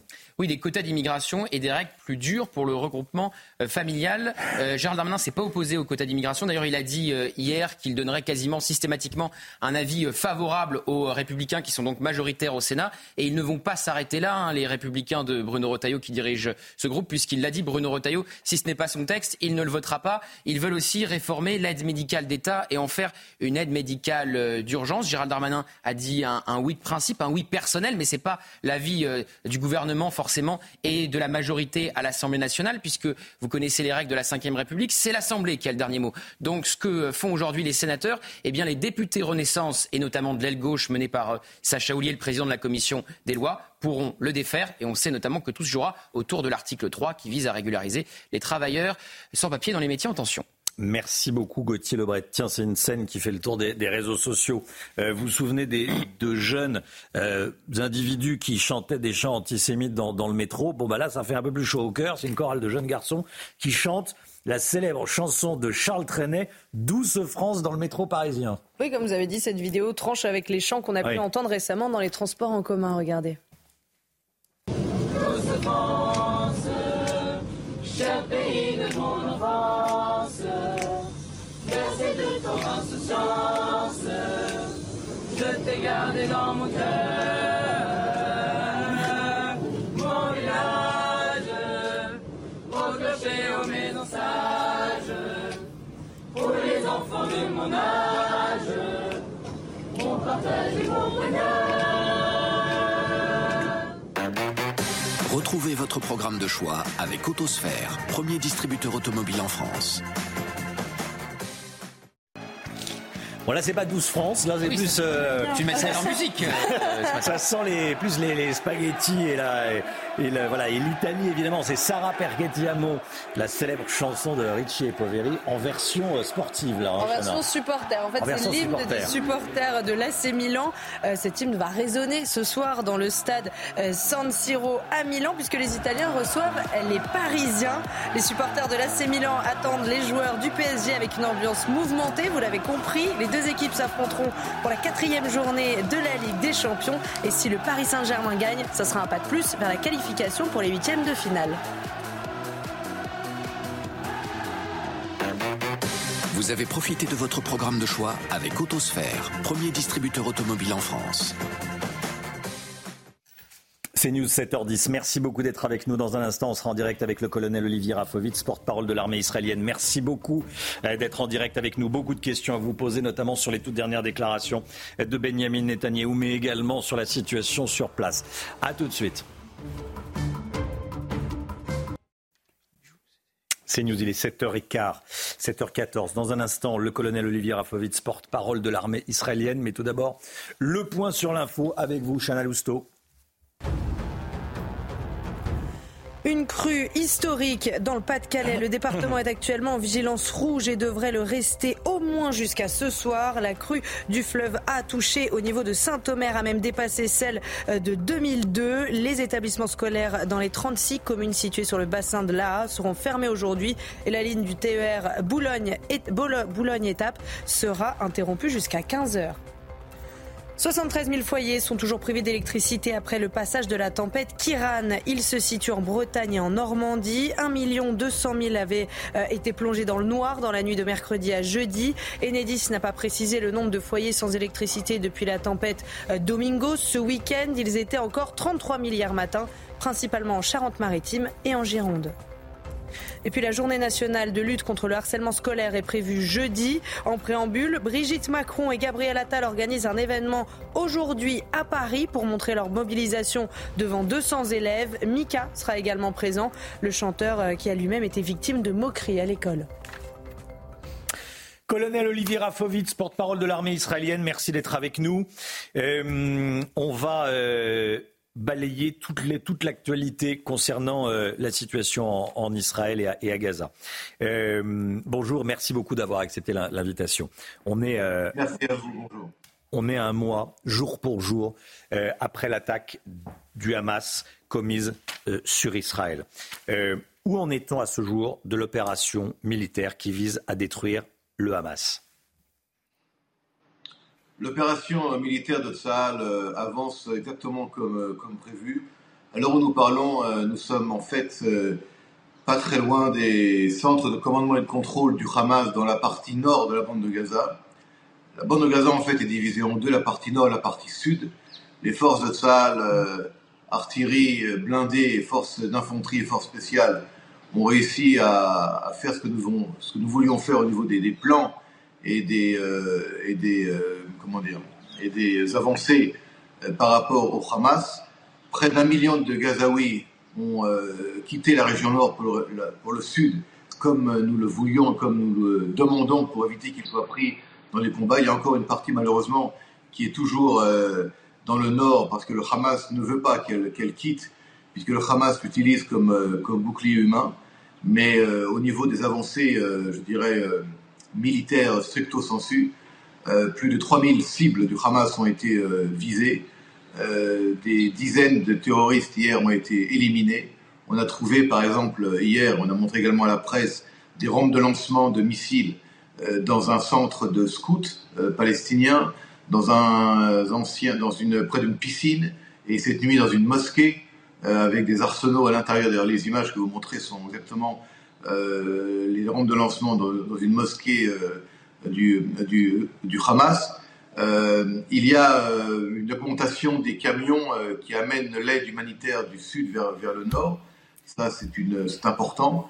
Et nous avons également permis à des pays amis de pouvoir donner ou pouvoir transférer de l'aide humanitaire à condition que, que, cette aide humanitaire arrive aux Gazaouis et non pas, et non pas au Hamas. Donc, euh, une situation, juste pour vous dire que nous avons actuellement 30 morts israéliens du côté euh, de Tsaad depuis le début de l'opération terrestre et que les, avancées continuent selon le plan, euh, le plan décidé à l'avance. Voilà, on a montré effectivement ces images. Mon micro était éteint, je voulais vous relancer, mais on, a, on a montré les, les, images du centre pour la jeunesse et également d'une mosquée diffusée donc par, par l'armée euh, israélienne où se cachent des rampes de lancement. C'est ce que euh, montrent ces images. Euh, ce que je retiens également de ce que vous nous avez dit, c'est que vous vous rapprochez, l'armée israélienne se rapproche des centres de contrôle du, du Hamas. Et puis il y a cette déclaration de Benjamin Netanyahou qui annonce que c'est Israël qui va assurer la sécurité de Gaza après avoir détruit le, Hamas, bien sûr. Qu'est-ce que ça revêt comme réalité, cette, cette déclaration? Ça veut dire qu'Israël euh, assurera la sécurité de Gaza euh, en attendant de trouver une solution politique. C'est comme ça qu'il faut le comprendre Je vais essayer un petit peu de vous donner l'état des lieux aujourd'hui après un mois de guerre. J'ai personnellement hier participé à une présentation du film de plus de 40 minutes avec la presse internationale qui montre les attaques terrifiantes du, du 7 octobre. Euh, il faut le voir pour, le croire. Et euh, je sais que l'ambassade d'Israël et d'autres euh, ambassades dans le monde présentent ce film au monde. le choc est tellement important et la violence et la haine ont été tellement présentes qu'il est clair qu'Israël aujourd'hui, dans cette guerre-là, ne va pas s'arrêter comme dans le passé, mais va aller jusqu'au bout, c'est-à-dire la destruction du Hamas comme pouvoir en place et comme structure militaire et comme menace pour Israël. Qu'est-ce qui va se passer après? C'est important comme question évidemment il est clair que nous ne pouvons pas euh, faire cette opération en laissant le Hamas sur place, même un peu de Hamas. Et euh, il va également euh, falloir éliminer les chefs. Et le, chef du Hamas, Yahya Sinwar, qui est l'instigateur de toute cette opération et, l'atrocité commise contre Israël. Donc il est, il est possible qu'après cette opération, après cette guerre que nous allons gagner, évidemment, il y ait une phase où nous devions euh, prendre euh, contrôle de la situation au niveau militaire pour ensuite voir de quelle manière les choses vont se développer. Mais il est clair que ce qui s'est passé auparavant ne peut plus être aujourd'hui ce qui va se passer dans le futur. C'est hors de question. Car Israël joue sa survie. C'est ça qu'il faut comprendre. Euh, c'est le, le, le, cœur du sujet. Vous savez, c'est difficile à expliquer souvent en Europe parce que de, de, de, loin, je peux le comprendre tout à fait, je peux l'admettre aussi, les guerres euh, paraissent, euh, paraissent euh, je dirais, hors, hors, hors contexte, surtout dans l'Europe après la Seconde Guerre mondiale. Mais Israël est un petit pays. La bande de Gaza se trouve à quelques kilomètres à peine des, premières, des premiers villages, des, premières, des premiers kibbutz long de la frontière. Ce qui s'est passé en fait il y a un mois, jour pour jour, ça s'est passé à quelques centaines de mètres entre Gaza et Israël. Et aujourd'hui, il y a des centaines de milliers d'Israéliens qui ont quitté euh, les villes du Sud. D'ailleurs, il y a également des Israéliens qui ont, quitté les, villes du Nord à cause des menaces. Et cette situation-là, elle est totalement impossible euh, à vivre pour Israël. Donc, on ne peut pas continuer, même après cette guerre, à avoir une situation de menace. Donc, il est clair que nous allons avoir à, devoir pardon, euh, développer un autre, un autre contexte de relation avec Gaza pour qu'il n'y ait plus cette menace perpétuelle du Hamas, du djihad islamique ou des, ou des groupes salafistes qui menacent et qui mettent d'ailleurs aussi en danger leur propre population. Je pense que quand les, les, armes s'arrêteront et, les, les, canons s'arrêteront, les gens comprendront que pour Gaza d'abord, pour Israël évidemment, mais pour les Gazaouis, le Hamas, c'est euh, la catastrophe. C'est la catastrophe et que à un moment donné, il va falloir que les gens comprennent que les salafistes au pouvoir, c'est euh, la mort, c'est la destruction hier, je disais à quelqu'un qu'aucune école, aucun hôpital, aucune clinique, aucun élément de bien-être social n'a été produit, n'a été euh, créé par le Hamas depuis 16 ans au pouvoir. Donc ce sont des, régimes de, terreur qui terrorisent d'abord la population, évidemment la nôtre. Donc euh, après cette guerre que, encore une fois, nous allons gagner parce qu'on n'a pas d'autre choix, euh, le, changement de contexte est obligatoire. Et il se peut qu'il y ait une présence israélienne normalement, mais également peut-être des influences et des, et des, implications internationales pour que la situation change de manière radicale. Merci beaucoup, colonel Rafovitz. Merci d'avoir été en direct avec nous ce matin dans la matinale de, de CNews. Merci à vous. Il est 7h23 dans un instant. L'économie. Avec Lomique Guillaume, on va parler de X. On va parler de X. Non, c'est pas ce que vous pensez. X, euh, l'ancien Twitter. Hein, euh, avec, euh, avec vous, Lomique Guillaume. Elon Musk le patron de X veut transformer Twitter en application de paiement en banque. On va parler dans un instant. À tout de suite.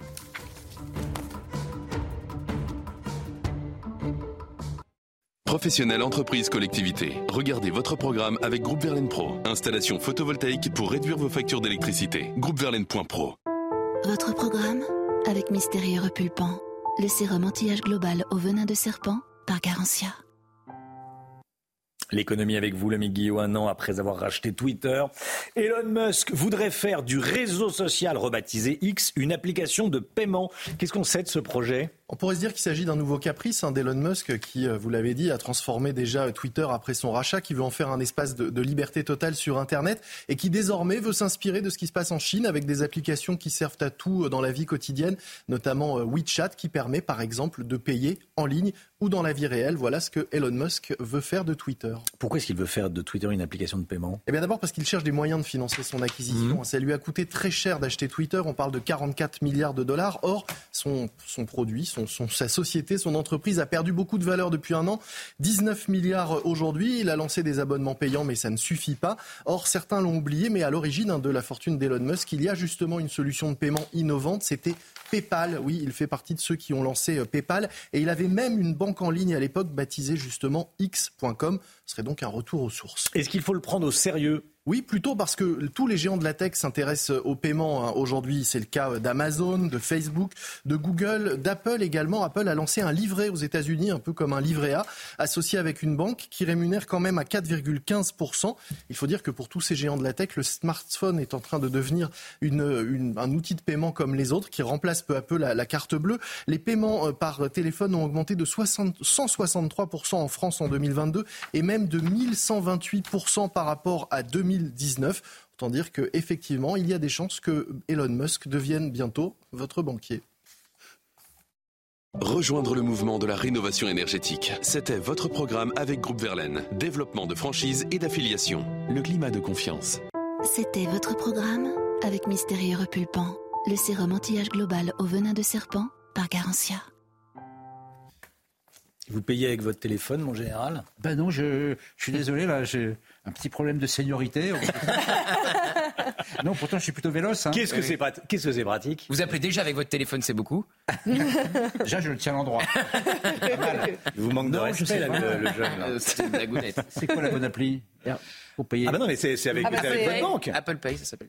Ah c'est avec votre banque. C'est-à-dire, vous mettez votre carte de crédit sur votre téléphone et, euh, et, bah, je ensuite, c'est bête comme euh, c'est bête comme la lune. Hein. Très très simple, très rapide. Ah bah... On va vous montrer. et après, c'est moi qui manque de respect. c'est le général qui comprend pas quelque chose de bête comme la lune. Et après, c'est moi qui manque de respect. J'ai honte. Allez, 7h29, les, les inondations dans le Pas-de-Calais. Alexandra Blanc. Merci beaucoup, Chana. La météo avec Mystérieux Repulpant, le sérum anti-âge global au venin de serpent par Garantia. Réchauffez-vous le cœur. La météo avec la nouvelle technologie Core MCZ plus respectueuse de l'environnement. MCZ, poêle et cheminée. Beaucoup, beaucoup d'eau dans le nord, Alexandra. Oui, notamment euh, du côté de Frank, dans le Pas-de-Calais, avec des trompes d'eau. Il pleut déjà depuis euh, trois semaines et ces nouvelles précipitations sont arrivées sur les sols déjà saturés. Donc, conséquence, plus d'un mètre d'eau dans certains villages du Pas-de-Calais. On a eu un excédent de plus de 75% de pluie par rapport à la normale. C'est pour vous dire à quel point il a beaucoup plu euh, ces derniers jours. D'ailleurs, le fleuve AA déborde. Il est monté jusqu'à près de 2,50 mètres cette nuit, du jamais vu. Et ça a largement dépassé la crue historique de 2002 donc sur le Pas-de-Calais. Attention, vigilance rouge, vigilance qui devrait perdurer au moins jusqu'à ce soir, voire même demain. Et puis on retrouve également quelques départements du centre-ouest avec euh, donc toujours ce risque de crue et ce risque d'inondation avec donc de nouveau de la pluie qui va arriver euh, sur la façade ouest du pays. Donc on va surveiller aujourd'hui la Gironde ou encore les Charentes avec cette nouvelle perturbation. On retrouve également un temps assez variable, assez instable près des côtes de la Manche. Et puis dans l'après-midi, la perturbation va progresser un petit peu plus au sud. Elle va remonter également en direction de la Creuse. Sur le nord, toujours un temps assez mitigé. En revanche, plus vous irez vers le sud ou encore vers l'est du pays, plus vous aurez du grand beau temps. Les températures un petit peu en baisse, surtout là où le ciel est dégagé. 3 degrés au Puy-en-Velay ou encore 3 degrés à Grenoble ce matin. Et dans l'après-midi, les températures restent globalement assez douces et conformes au normal de saison. 14 degrés en Bretagne, 13 degrés à Paris, 15 degrés pour le Bordelais, localement jusqu'à 19 degrés attendus en Corse. Réchauffez-vous le cœur. La météo avec la nouvelle technologie Core MCZ plus respectueuse de l'environnement. MCZ, poêle et cheminée. C'était la météo. Mystérieux repulpant, le sérum anti-âge global au venin de serpent par Garantia. 7h31. Merci d'être avec nous. Merci d'avoir choisi CNews pour démarrer cette journée à la une ce matin. Fortes augmentations du nombre d'adhérents dans les centres de tir. Un chiffre qui augmente en même temps que l'insécurité, mais attention, la détention d'armes est ultra encadrée en France. La sécurité de Gaza sera la responsabilité d'Israël une fois le, Hamas détruit. C'est ce qu'a annoncé cette nuit Benjamin Netanyahou. Il a également précisé qu'il n'y aurait pas de cessez-le-feu avant la libération des otages. Harcèlement téléphonique, menaces de mort, des élus sont pris pour cible depuis le 7 octobre dernier, depuis l'attaque du Hamas. Des menaces prises très au sérieux, vous allez voir, par le gouvernement. Et puis des crues importantes dans le Pas-de-Calais. Le département est actuellement en vigilance rouge pour les crues et devrait le rester jusqu'à ce soir. On va rejoindre notre envoyé spécial, Mathilde Couvillère-Flornois. A tout de suite, Mathilde. Est-ce que le contexte actuel encourage certains Français à s'armer? La question est posée. Selon la Fédération française de tir sportif, le nombre d'adhérents dans les, centres de tir a augmenté de 72% ces dix dernières années, Chana. Et ces clubs ont une énorme responsabilité, être bien sûr que ces nouveaux adhérents viennent pour la pratique sportive et pas pour autre chose. Reportage à Rennes signé Michael Chailloux. Tous les accès au pas de tir sont sécurisés. Dans ce club de Rennes, on est passé en trois ans de 450 à 600 adhérents et chaque année, une cinquantaine de candidats est refoulé, ceux qui viennent pour autre chose que la pratique sportive. Les événements qui se sont passés incitent euh, bien souvent les gens à venir s'inscrire dans un club pour apprendre à tirer et euh, peut-être, peut-être avec une arrière-pensée de pouvoir se défendre. Ça, c'est le recaler tout de suite. Hein. Il y a des gens qui veulent tout de suite une arme de poing, donc cela, eh on, les met de côté. On les passe par les fichiers FINADA pour voir s'ils ne sont pas interdits d'armes. La détention d'armes est très encadrée en France par les pouvoirs publics. Dans ce club, seul un licencié voilà. sur six en possède une. L'association ARPAC, qui milite pour que les citoyens puissent s'armer plus facilement, se dit confortée par l'actualité récente en Israël. Les attaques du Hamas, quand euh, les histoires de certains kibbutz ou euh, des, euh, des, Israéliens armés ont réussi à résister euh, aux aux attaques du Hamas euh, qui venaient donc euh, séquestrer euh, des habitants. Donc ça a inspiré certaines personnes qui se sont dit qu'effectivement, ça peut fonctionner. Ce courant pro-armes reste très minoritaire en France, où 5 millions de personnes en détiennent une, dont 4 millions de chasseurs. Voilà, c'est extrêmement encadré, comme je vous le disais dans les, dans les, dans les titres. Mais c'est vrai que euh, on, on, en parlait en regardant le, le, reportage. Jérôme Begley nous a rejoint. Bonjour Jérôme. Euh, c'est très très encadré. Veux dire pour les gens honnêtes, pour les chasseurs, pour ceux qui font du, du, du tir sportif.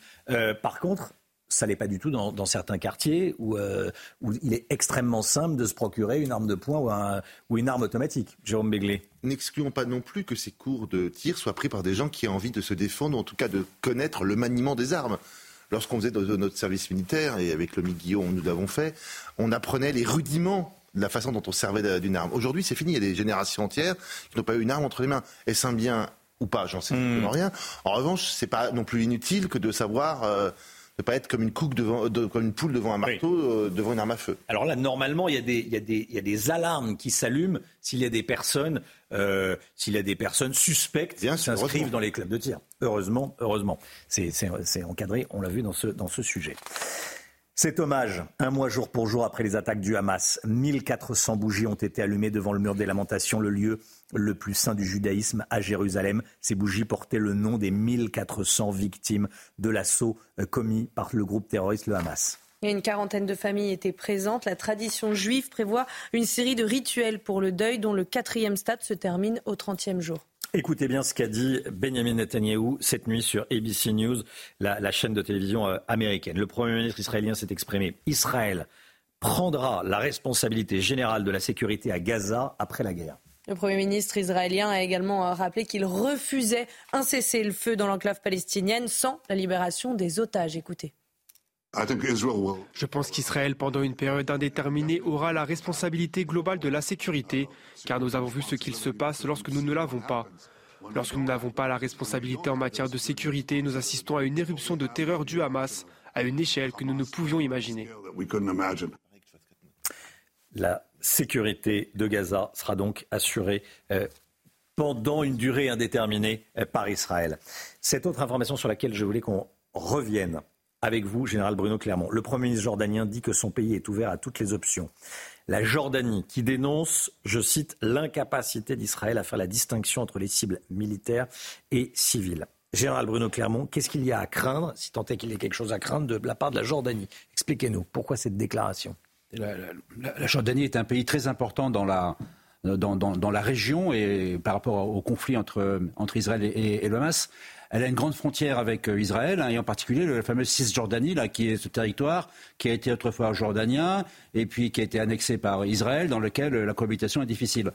Donc le, le, pardon, le, roi de Jordanie est partagé entre deux choses. Son opinion publique qui, euh, est remontée contre Israël et qui manifeste tous les jours, et donc la nécessité de, de, rappeler un certain nombre de règles et d'emboîter le pas des pays qui souhaitent que Israël fasse attention quand elle frappe les civils, et puis le fait que que la Jordanie euh, ne veut absolument pas de Palestiniens. Je pense que c'est important de le comprendre. Pourquoi ils veulent pas de Palestiniens? C'est un peu comme l'Égypte. Hein. Ils ont eu des camps de Palestiniens.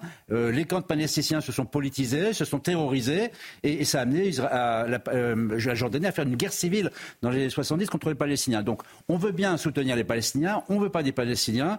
Et j'ajoute un point important, c'est que la Jordanie est dans la région le deuxième allié des États-Unis après l'Égypte. Donc on voit bien qu'il faut trouver un équilibre un peu compliqué à trouver, ce qui fait que ces messages envoyés un peu étonnants sont envoyés. Le principal message à retenir, c'est la Jordanie ne veut pas de Palestiniens euh, euh, transférés de Gaza ou de Cisjordanie vers la Jordanie. Merci beaucoup, mon général. Restez bien avec nous, bien sûr. Harcèlement téléphonique, courrier menaçant, les intimidations contre les élus se multiplient depuis le 7 octobre, mais aussi depuis l'attentat d'Arras. Des attaques prises très au sérieux par le gouvernement. Gérald Darmanin a demandé à ce que la sécurité des députés soit renforcée. Maxime Leguet. Des menaces qui s'accumulent et des députés de plus en plus inquiets. Depuis l'attaque terroriste du Hamas contre Israël, les intimidations se multiplient contre les élus de la République. Harcèlement téléphonique, courrier manuscrit menaçant ou encore interpellation sur les réseaux sociaux, le climat est délétère. J'ai reçu des menaces d'égorgement, de décapitation. Claire n'a pas fini le travail, on va le terminer. Euh, on va bientôt te faire bouffer les pissenlits par euh, la racine. Euh, j'ai reçu des guillotines. Des attaques qui visent également Yael Braun-Pivet. Ce vendredi, la présidente de l'Assemblée nationale a déposé plainte après avoir reçu un nouveau courrier antisémite. Le député Carl Olive, victime d'une menace de mort particulièrement sordide sur le réseau social X, tire quant à lui la sonnette d'alarme. Je vais porter plainte le soir même, le mardi soir. Le mercredi, la personne est interpellée euh, à son domicile dans le Val d'Oise. Elle est en garde à vue et j'apprends le jeudi que les menaces ne sont pas suffisamment caractérisées et que l'affaire est classée sans suite. Un jour, il y en a un de nous, un élu de la République, qui passera. Dans ce contexte, Gérald Darmanin a demandé au préfet de veiller à la protection des permanences et des domiciles des parlementaires. Allez, on part dans le, Pas-de-Calais à présent. Crue historique, le département est actuellement en vigilance rouge crue et devrait le rester jusqu'à ce soir. La crue du fleuve AA, alors vous avez écrit AA, euh, touchée au niveau de Saint-Omer, a même dépassé celle de 2002, près de 2,50 mètres. Alors les habitants euh, du Pas-de-Calais euh, ont été prévenus, ils ont essayé euh, tant bien que mal de se barricader, mais parfois les inondations sont trop importantes. On rejoint tout de suite nos envoyés spéciaux à Wizerne, Mathilde Couvillère-Flornois avec Pierre Emco. Alors Mathilde, vous êtes devant l'une de ces maisons. Hein oui, justement, tout à l'heure, je vous disais que la vigilance était de mise. Et donc, euh, effectivement, nous, quand nous sommes arrivés, nous avons reçu un message de la préfecture nous disant de nous mettre à l'abri. Et c'est exactement ce qu'ont fait ces habitants. Comme vous pouvez le voir sur les images de Pierre Emco, cette maison a été barricadée. Donc, euh, les habitants ont essayé de trouver des objets pour essayer d'empêcher l'eau de rentrer par les fenêtres, par les portes ou par le garage. Comme vous pouvez le voir euh, tout à l'heure, c'était des, donc, soit des planches de bois, on a aussi des pots de fleurs, mais aussi des parpaings mais parfois ça ne suffit pas. Euh, si vous regardez justement à côté de cette maison, le jardin est complètement enseveli. Pourquoi? Parce que juste à côté, euh, il y a un terrain vague justement, et ce terrain vague est complètement euh, enseveli par l'eau parce que comme on l'a dit tout à l'heure, le cours de l'eau AA est juste en face et donc là il a complètement débordé contrairement à tout à l'heure où la route faisait un peu barrage Ici, les sols sont complètement sous l'eau. Ils ne sont plus du tout, euh, ils n'absorbent plus du tout l'eau. Même les égouts refoulent euh, tout ce qui peut. Donc euh, voilà, la, la vigilance est, de mot d'ordre. Les habitants peuvent se rassurer néanmoins puisque le pic des inondations a été passé quand même cette nuit. Merci beaucoup Mathilde. Couvillère-Flornois, voilà. En botte, évidemment, avec Pierre Emco. Ça va durer jusqu'à quand, euh, Alexandra Blanc? Eh bien, la vigilance va se maintenir au moins Mhm. jusqu'à ce soir. Ça y est, la décrue commence à, donc à se mettre en place. On a eu beaucoup d'eau ces dernières euh, semaines, plus 75% de précipitations par rapport à la normale. Donc, c'est un automne particulièrement pluvieux sur le Pas-de-Calais, comme on l'a pu le constater sur ces images. Si vous avez deux, trois sous de côté, tiens, regardez, un bicorne de Napoléon Ier. Allez, trois, quatre sous de côté. Euh, il sera vendu aux enchères le 19 novembre prochain, Chana. Oui, il a été présenté hier au public, ainsi qu'une vingtaine d'autres objets tels que euh, une Légion d'honneur ou une paire euh, d'éperons en argent ayant appartenu à l'empereur. Euh, le chapeau à lui seul représente l'image de l'empereur, a déclaré le commissaire-priseur à nos confrères de l'AFP. Napoléon Ier l'a porté pendant la seconde partie de l'Empire, évalué entre 600 et 800 000 euros, de 3 sous donc, Romain. Sa mise à prix commencera à 500 000 euros. C'est le prix d'un bon appart C'est le prix d'un appartement, un bel appartement maison. Ou c'est 10 voyages d'Anne Hidalgo à Tahiti, c'est selon. Voilà, exactement. Les bronzés à Tahiti. On en a parlé à 6h. On en a parlé à 6h30. Bon, mon général, la seconde partie de l'Empire, vous disiez que c'était pas le. Alors il paraît qu'il reste une trentaine de bicornes de Napoléon dans le monde, en, état de, en état de vente aux enchères. En état de vente aux enchères. Je dis, là, avoir un bicorne de Napoléon dans son salon, c'est. Oui, c'est bien. Hein, ça sera C'est pas la meilleure partie de l'Empire, malheureusement. Oui, la seconde, oui. C'est quand il a envahi. euh, Bon. J'imagine que ça commence avec la retraite de Russie et. Bon. Préférait celui d'Austerlitz. Oui, oui. Tout prendre.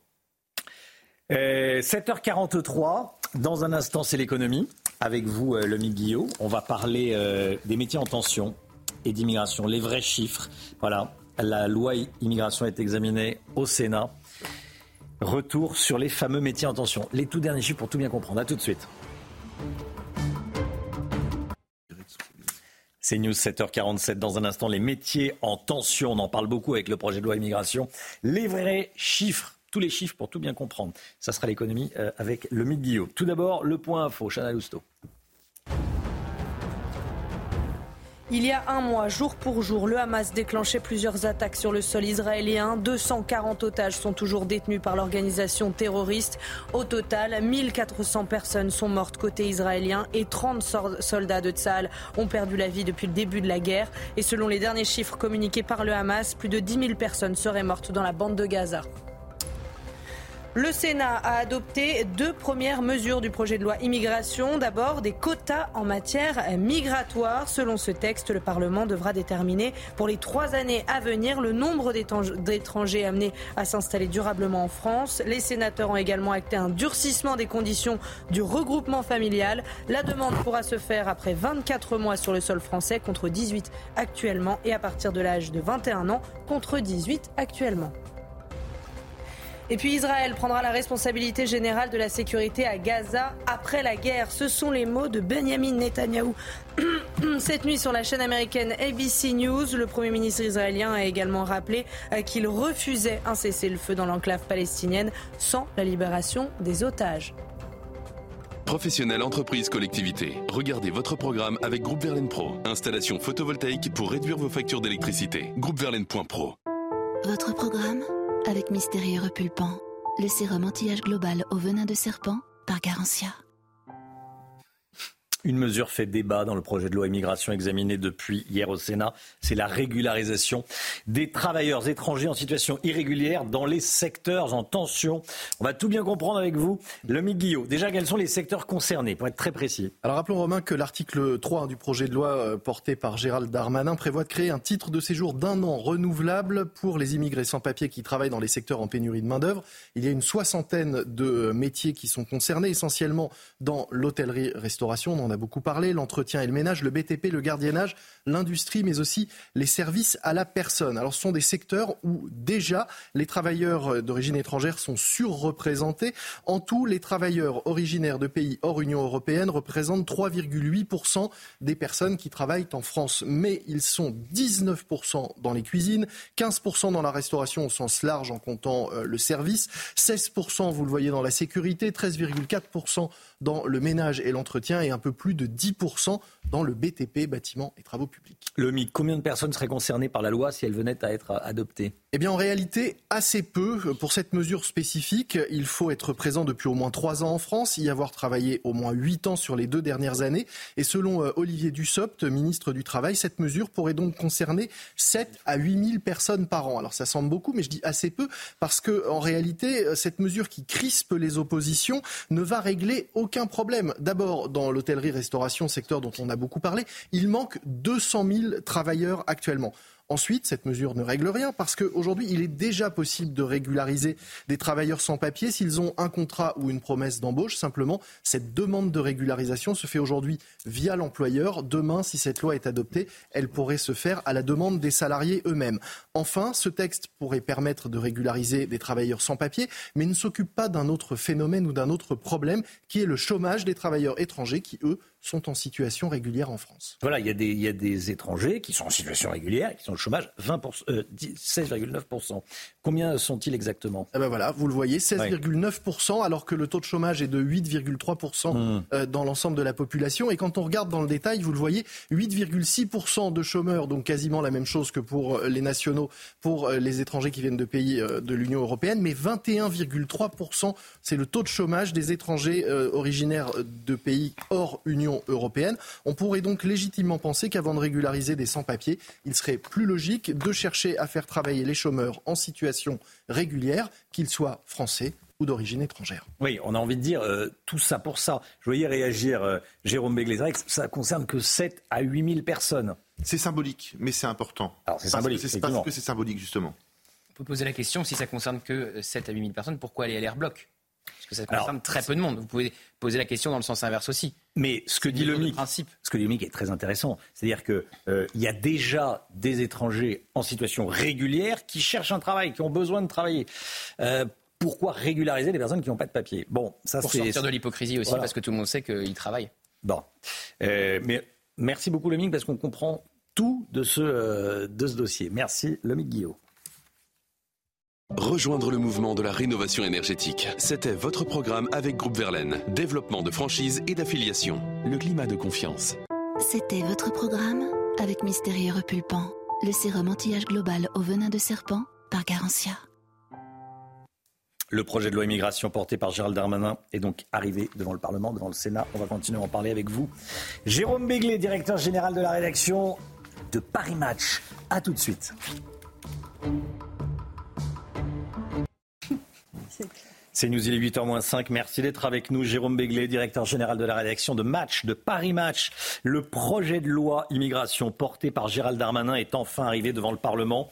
Son sort législatif est encore incertain, évidemment. Mais selon vous, Jérôme, le ministre de l'Intérieur sort gagnant de cette séquence. Expliquez-vous. Oui, voilà presque deux ans que l'on en parlait. Enfin, cette loi est examinée depuis hier par le Sénat. Mais en deux ans, le paysage politique s'est évidemment considérablement modifié. La majorité demeure certes plus à gauche que le ministre de l'Intérieur mais euh, sur l'immigration, les Français sont beaucoup plus radicaux que Gérald Darmanin. J'en veux pour preuve un sondage Opinion Web pour Le Parisien euh, qui est un peu plus clair là-dessus. 80% des personnes interrogées estiment que la France applique mal les décisions d'expulsion. 81% reprochent une lutte défaillante contre l'immigration clandestine et 91% veulent davantage d'expulsions d'étrangers représentant une menace grave pour l'ordre public. Les événements géopolitiques et sécuritaires de ces dernières semaines ont encore un peu plus servi Gérald Darmanin et montrent que son texte n'a rien d'excessif. Il apparaît euh, d'ailleurs comme l'un des seuls ministres du gouvernement Borne à être à peu près sur la même ligne que ses concitoyens. Son défi sera que le projet de loi ne soit pas défiguré par les oppositions parlementaires et c'est pour cela qu'il est d'abord débattu au Sénat où la droite et le centre sont majoritaires et semble désireux de voter un texte à peu près modifié. Alors, vous voulez dire que le gouvernement veut co-construire la loi avec les républicains. Alors, sur le papier, c'est ce qu'il veut. Hmm. Il a d'ailleurs multiplié les œillades à l'attention de la droite. Le ministre de l'Intérieur a indiqué qu'il était prêt à euh, renoncer à ce fameux article 3 qui va être débattu à partir d'aujourd'hui, qui propose la régularisation des travailleurs sans papier dans les métiers dits en tension. Il a également, Gérald Darmanin, généreusement attribué des brigades de police et de gendarmerie dans des circonscriptions tenues par des députés LR ce qui est toujours très apprécié par les bénéficiaires. Et le président de la République a ouvert la voie à l'élargissement du champ référendaire au sujet migratoire, ce qui était quand même une demande de la droite. Mais dans les faits, évidemment, les choses sont plus compliquées. Tant les LR du Sénat ne ressemblent pas à leurs cousins de l'Assemblée nationale. Les premiers veulent une loi efficace, en tout cas la plus efficace possible. Les seconds cultivent une défiance particulière à l'égard de Gérald Darmanin. Pour eux, il est Yago, la figure shakespearienne du traître. Il suffit d'écouter Olivier Marlex, qui est le patron des LR à l'Assemblée, qui ne perd jamais une occasion de vilipender Gérald Darmanin et les députés ne veulent rien faire qui puisse lui être utile ou lui donner raison. Ils seront au moins autant attentifs à ce paramètre qu'au fond du texte. C'est sans doute déplorable. Oui, mais c'est comme ça. Merci beaucoup, euh, Jérôme. Les méthodes ne euh, changent pas. Le ministre de l'Intérieur envoie quelques policiers euh, dans, la circonscription d'un député républicain pour qu'il vote pour. Bah, vous êtes content quand vous êtes député d'annoncer à vos électeurs que vous avez, grâce à votre intense lobbying, votre position à Paris, obtenu l'attribution d'une brigade dans la sous-préfecture ou dans la ville. Évidemment, voilà. évidemment change, rien ne change. Hein. Merci beaucoup, Jérôme. 7h58, vos euh, rendez-vous politiques, justement. 8h10, Marion Maréchal, tête de liste reconquête aux élections euh, européennes de, juin prochain, sera l'invité de Sonia Mabrouk, 8h10 sur CNews et sur Europe 1. Puis soyez là à 8h30 si vous le pouvez, bien sûr. On sera avec Marlène Schiappa sur le plateau. Marlène Schiappa qui euh, signe avec d'autres élus corses, d'autres, en tout cas, personnalités corses plus précisément, une tribune sur l'antisémitisme. Il n'y a pas d'actes antisémites commis en, Corse. Elle dit il faut appliquer la méthode corse en France. Qu'est-ce que c'est que cette méthode corse On verra ça à 8h30 avec Marlène Schiappa. Le temps tout de suite, Alexandra Blanc. La météo avec Mystérieux Repulpant, le sérum anti-âge global au venin de serpent par Garantia. Réchauffez-vous le cœur. La météo avec la nouvelle technologie Core MCZ plus respectueuse de l'environnement. MCZ, poêle et cheminée. Alexandra Blanc, le temps, les inondations dans le Pas-de-Calais. Hein.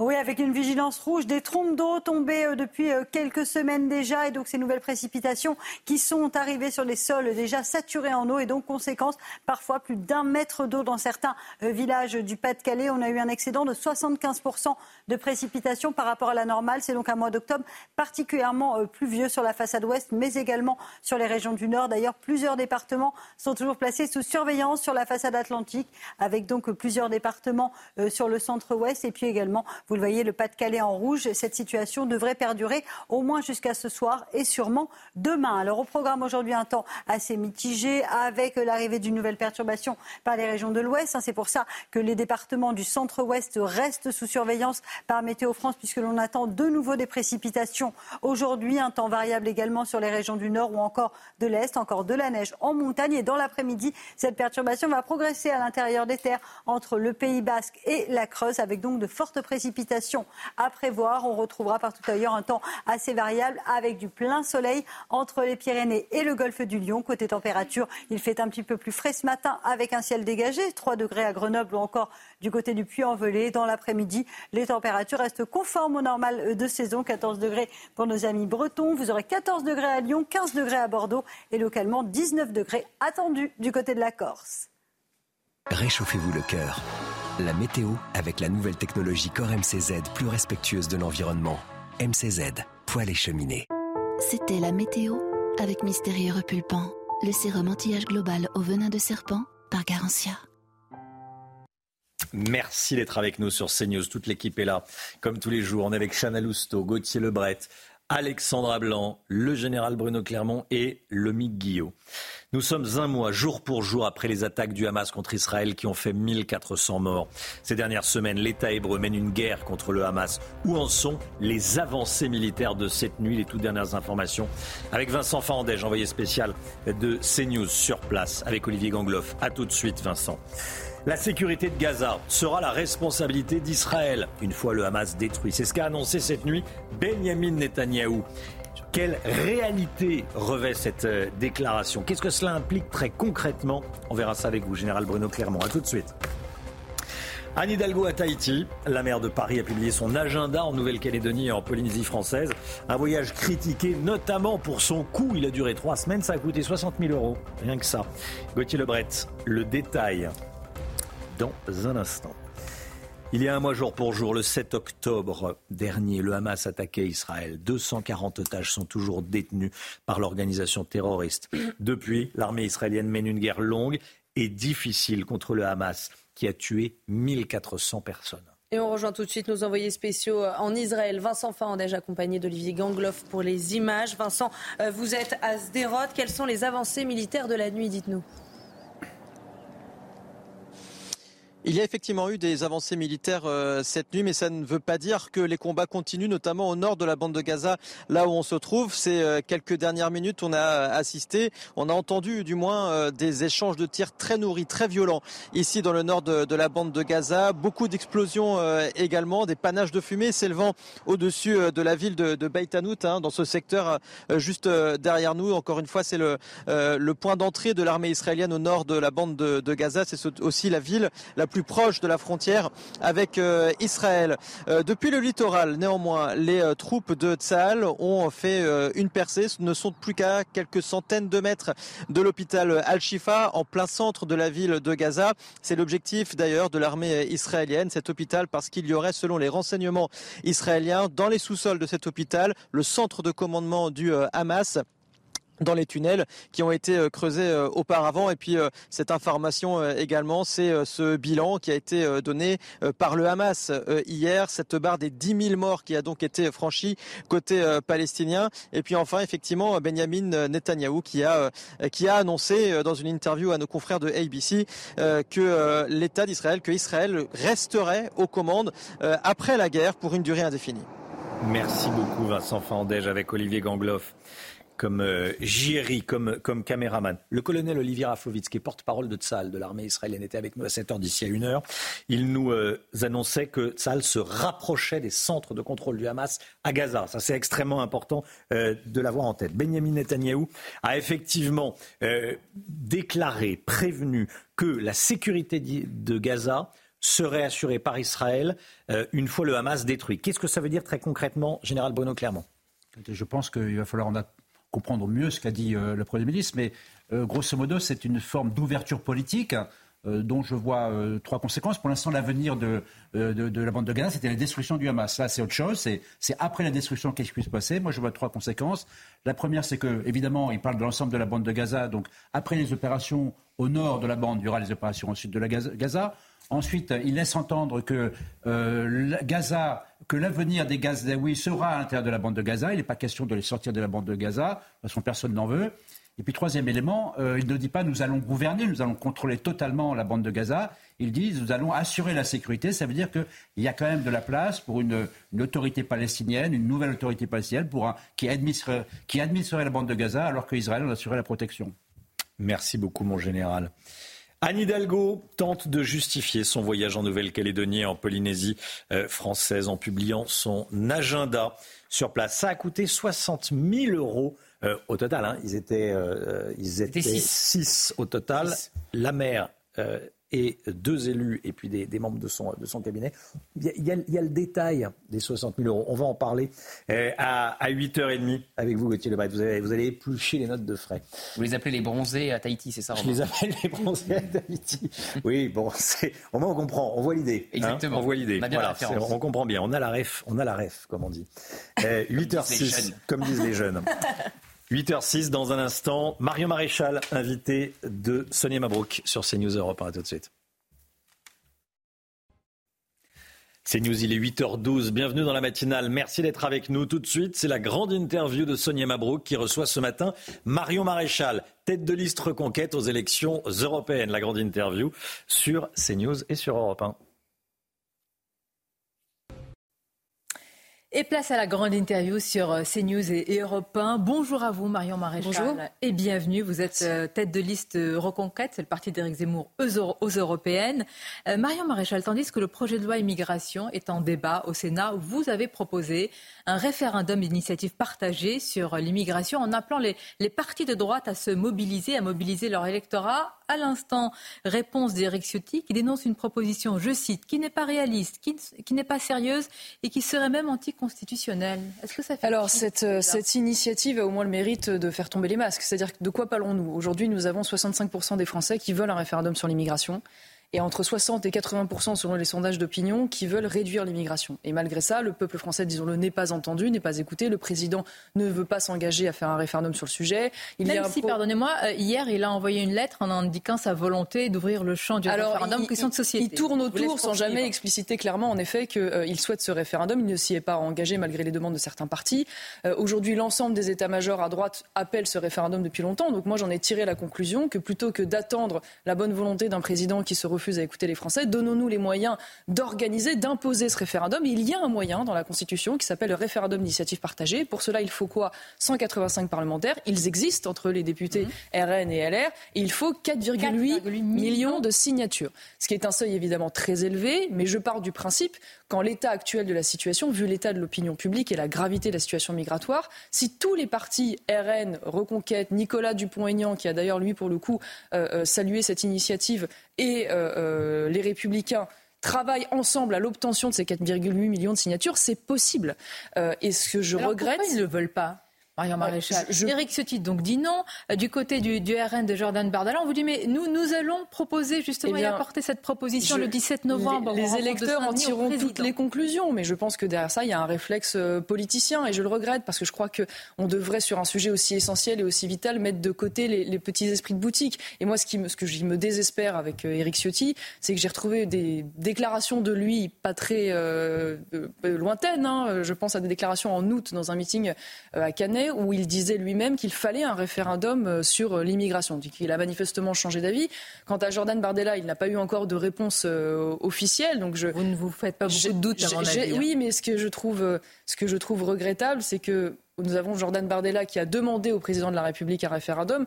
Euh, moi, j'ai davantage confiance dans la capacité du peuple français à se mobiliser pour avoir ce référendum que dans ce président de la République, voilà, qui jusqu'ici n'a jamais voulu euh, aller dans cette euh, direction. Donc, j'ose espérer que les choses peuvent encore changer. Je ne peux pas croire aujourd'hui que même Éric Ciotti se cantonne à cette posture, alors que dans son propre électorat, hein, 80% des LR veulent ce référendum. À un moment donné, il faut être quand même capable de mettre ses actes en accord avec ses grandes déclarations ou alors bah, les masques tomberont et les électeurs en tireront toutes les conclusions. Est-ce qu'ils ne sont pas, Marion Maréchal, en train de vous dire non à ce que vous essayez de faire, c'est-à-dire l'union des droites via, euh, à travers un sujet euh, d'importance qui est l'immigration? Or, ils n'en veulent pas. Non, mais ça, ça va au-delà de l'union des droites. C'est, euh, en l'occurrence, nous sommes d'accord, puisque chacun a dit qu'il voulait un référendum. Très bien, les Français sont majoritaires. Il faut savoir que sur l'immigration, c'est l'un des rares sujets consensuels dans notre pays. Il n'y en a quand même pas 50. Euh, nous vivons les drames euh, que nous connaissons aujourd'hui depuis, euh, à la fois sur le plan sécuritaire et sur le plan de l'islamisme et du terrorisme depuis des, des, années et de manière très exacerbée depuis quelques semaines. donc moi, je veux simplement nous donner les moyens d'agir. Voilà, tout simplement. Ce projet de loi aujourd'hui qui arrive à l'Assemblée nationale m'apparaît et apparaît à beaucoup. d'abord et à l'Assemblée. Tout à fait, qui tout à fait m'apparaît insatisfaisant. Euh, il y a, euh, selon moi, un manque de, réalisme et de crédibilité de la part de Gérald Darmanin, qui, pour moi, d'ailleurs, n'est absolument pas légitime à pouvoir se présenter devant les Français et porter ce projet de loi. Quand on a le bilan qui est le sien en matière sécuritaire, en matière migratoire, je rappelle quand même record d'entrée euh, légale et illégale historique dans notre pays sous son ministère. Le ministre de l'Intérieur n'est pas légitime à porter un projet de loi ah sur l'immigration Il, il, n'est pas légitime. indéniablement, aujourd'hui, il a un bilan, Gérald Darmanin, c'est le ministre de l'accueil du bateau de clandestins de l'Océan Viking à Toulon c'est le ministre qui était en exercice lorsque ce migrant euh, clandestin tunisien passé par Lampedusa est allé frapper euh, et tuer des personnes dans la basilique à Nice. C'est celui euh, également de l'affaire Lola. Hein. Rappelons quand même cette jeune fille tuée par une femme qui était sous obligation de quitter le territoire français. Donc il y a de multiples défaillances. Bon, il se refuse à démissionner. Lui, il dit qu'il est le ministre qui aujourd'hui fait beaucoup d'expulsions de, délinquants étrangers. il dit que c'est le ministre qui porte le projet de loi des plus fermes et qui justement permet de supprimer les protections d'éloignement, notamment pour ceux arrivés en France avant l'âge de 13 ans, d'être plus ferme pour toutes ces expulsions. Tout ça n'est pas écrit dans le projet de Alors le problème, si vous voulez, c'est que M. Darmanin a un bilan de 3 ans. Voilà, pas seulement de 2 semaines. Parce que, en effet, il s'agite beaucoup hein, depuis que ce professeur Dominique Bernard a été assassiné. J'imagine qu'il sent que sa grande perspective présidentielle en 2027 est peut-être ébranlée par ce qui est en train de se passer. Donc il s'agite beaucoup. Il fait un projet de loi dans lequel, pour le coup, il y a un certain nombre de choses intéressantes. Hein. Quand on euh, va euh, typiquement euh, réduire les restrictions pour expulser un certain nombre de personnes, moi je dis bravo. La seule chose que je dis aux Français, la seule chose que je dis aux Français, c'est que ne vous faites pas beaucoup d'illusions. C'est-à-dire que le grand réflexe français, chaque fois qu'il y a un événement, c'est de durcir la loi. Mais rappelons quand même que ce ministre de l'Intérieur n'est déjà pas capable d'appliquer euh, efficacement la loi qui existe. C'est intéressant, Marion. Vous reconnaissez quand même certaines avancées. Alors, est-ce que vous dites comme euh, Marine Le Pen, d'accord, c'est insuffisant, mais c'est mieux que rien ah bah si j'étais à l'Assemblée nationale, moi de toute façon tout ce qui va dans le bon sens, je le vote. Mais ce que je constate aujourd'hui, je m'en remets aux déclarations du préfet des Alpes-Maritimes, qui lui-même expliquait qu'il y avait en l'état actuel du droit, hein, sans qu'on ait besoin de changer la loi, rien que dans les Alpes-Maritimes, non seulement des centaines de fichiers S, mais des dizaines et des dizaines de personnes expulsables et qui ne sont pas expulsées en l'état actuel du droit. Donc je dis juste aux Français, ne vous faites pas beaucoup d'illusions. Du droit et du droit européen. Et du, et du droit européen, tout à fait en l'état. Alors même un référendum, Marion Maréchal n'aurait pas permis de sortir de la jurisprudence européenne. Pourquoi je vous dis ça? Parce qu'aujourd'hui, ce projet de loi, le problème de ce projet de loi, c'est qu'il prend euh, la question migratoire par le petit bout de la lorgnette. C'est-à-dire qu'il va faciliter légalement euh, un certain nombre de cas d'expulsion, et en cela très bien, mais il ne s'attaque pas au carburant de l'immigration, aux raisons pour lesquelles les personnes viennent massivement, légalement d'ailleurs, et illégalement sur le territoire euh, français. Et en cela, il n'y a rien, par exemple, sur ce qui serait notre souhait, la suppression du droit du sol. Il n'y a rien sur la réforme euh, du code de la nationalité pour permettre euh, d'avoir un accès beaucoup plus dur à la nationalité française. Il n'y a aucune remise en cause aujourd'hui de la largesse des politiques euh, sociales accordées aux personnes étrangères en situation d'ailleurs légale ou, illégale. Nous, nous sommes même pour la priorité nationale. si l'aide médicale d'État peut évoluer. Ça, c'est un souhait d'une partie du Sénat, en effet. Mais mhm. par exemple, le fait de réserver les aides sociales aux Français pour les aides sociales non contributives. il n'y a rien, par exemple, sur la réforme du du, droit d'asile, hein, qui pourtant est un sujet central. Mais vous l'auriez quand même euh, bah, voté. Qui, qui, en tout cas n'apportera pas de solution sur le moyen terme parce qu'une fois de plus, ça n'empêchera pas l'arrivée massive d'entrées. Ça ne fera que chercher à régler euh, de manière très partielle ceux qu'on peut expulser s'il y a de la volonté politique derrière. Je voudrais vous faire réagir, Marion Maréchal, à cette euh, photo que je vais décrire à nos auditeurs d'Europe 1 et nos téléspectateurs de CNews vont la voir, à l'aéroport de, Roissy, où il y a une, une prière euh, collective dans l'un des... C'est dans, un terminal de, l'aéroport. Et cette, évidemment, photo a fait polémique sur les réseaux sociaux. Le PDG d'aéroport de Paris, Augustin de Romanet, a affirmé que c'était une une situation euh, singulière qu'elle ne se répétait pas souvent et qu'il ne valait pas mieux en parler en ce moment dans un contexte aussi inflammable. Ah bah oui, bah ne, parlons de rien. Euh, ne parlons pas des offensives islamiques régulières dans notre pays qui cherchent à mettre à l'épreuve hein, notre modèle euh, social et notre modèle de vivre ensemble, comme on dit. Parce que la réalité, c'est que ce genre d'initiative n'est pas anodine. D'ailleurs, ce cher monsieur rappelle qu'il y a d'ailleurs des lieux de prière dédiés. Donc il y a manifestement une volonté d'affichage dans l'espace public. Et ça n'est pas anodin parce que dans notre pays, vous savez, il y a parmi les nombreux courants d'ailleurs euh, islamistes, euh, un courant qui s'appelle les frères musulmans. Et je, le corrèle à cela parce que c'est intéressant. Ce courant, il a une doctrine politique qui consiste non seulement à faire en sorte que les musulmans ne s'assimilent pas, hein, ils le disent explicitement, au moins ils ont un projet qui est très clair, donc les, les musulmans ne s'assimilent pas, donc ne renoncent en rien à leurs pratiques religieuses, et surtout de mettre à l'épreuve la société française par des offensives régulières pour que notre société s'adapte aux pratiques islamiques et donc n'empêche pas eh bien, euh, la pratique publique d'un certain nombre de, choses comme la prière ou, le port du voile. Donc il ne faut pas croire qu'on est là face à des phénomènes anecdotiques ou isolés. C'est vraiment des choses concertées, de la même manière d'ailleurs que euh, à l'école avec l'abaya, nos propres services de renseignement avaient quand même indiqué qu'il ne s'agissait pas là de crise d'ados isolés, mais véritablement d'offensives organisées. est-ce que vous reconnaissez justement, euh, j'allais dire, la, lucidité ou la prise de conscience, vous choisirez les mots, euh, Marion Maréchal, de Gabriel Attal sur l'abaya ou de Gérald Darmanin face à ces, à ces événements ou face, par exemple, à la haine qui déferle de l'antisémitisme. Gérald Darmanin affirme que ça ne passera pas et que toute manifestation où il y aura des slogans de haine et des slogans anti-juifs, eh bien, évidemment, il y aura sanction. Est-ce que c'est une fermeté Alors, alors deux choses. La première, en ce qui concerne euh, Gabriel Attal, euh, nous avons salué le fait qu'il ait interdit la baya. Très bien. Le seul problème, c'est que depuis, manifestement, il se repose. Quoi. Bon, il a interdit la baya, il se passe plus grand-chose depuis, et pourtant, l'école aurait besoin de, beaucoup de, réformes. Mais euh, dont acte, évidemment, on lui, on lui donne ce point, et c'est très positif. En ce qui concerne l'influence aujourd'hui euh, islamiste, hein, qui participe d'ailleurs de cet antisémitisme d'atmosphère, si on devait euh, utiliser cette expression euh, dans notre pays. Je n'ai pas le sentiment que les choses sont prises à bras le corps. Moi, j'aurais aimé, par exemple, que Gérald Darmanin s'inspire du modèle autrichien. En Autriche, les frères musulmans ont été interdits, donc toute détention et programmation de, et diffusion pardon, de leurs leur pensées, leurs slogans, leurs doctrines, leurs auteurs est interdite et poursuivie. Aujourd'hui, dans notre pays, on est très loin de cela, puisque les frères musulmans... l'idéologie des, frères musulmans. et leurs penseurs et leurs auteurs, et leurs maîtres à penser, bien sûr. Euh, en l'occurrence, on est très loin de ça dans notre pays, puisque les frères musulmans sont extrêmement puissants, ils ont des associations, ils ont des mosquées, ils ont des centres culturels, ils sont même très souvent... Contre lesquels on ne l'est pas du tout dans notre pays? Bah, Excusez-moi, mais nous avons aujourd'hui euh, une organisation euh, qui s'appelle les musulmans de France, qui est l'héritier, si je puis dire, de l'ex-UOIF, qui est quasiment un interlocuteur officiel du gouvernement. Le, monsieur le ministre de l'Intérieur lui-même euh, s'est rendu euh, euh, à plusieurs reprises dans un certain nombre de sites proches des frères musulmans. Je pense au lycée Averroès, qui fait beaucoup parler de lui ces derniers temps. Il est allé jusqu'à faire un lien entre le ministre de l'Intérieur et des relais non, Ce que je dis, c'est qu'il y a une, à minima une naïveté. À minima une naïveté. Alors, J'espère qu'on commence enfin à ouvrir les yeux. Mais en ce qui concerne euh, la lutte contre ces courants, malheureusement, je ne vois pas encore la réponse. Et j'aimerais quand même dire que si nous sommes aujourd'hui face à une explosion de l'antisémitisme en France, euh, il faut indéniablement le lier euh, aux conséquences de la politique d'immigration depuis des années. Et le lien, est-ce que vous le faites aussi avec l'extrême gauche? Comment vous qualifiez à ce sujet Jean-Luc Mélenchon?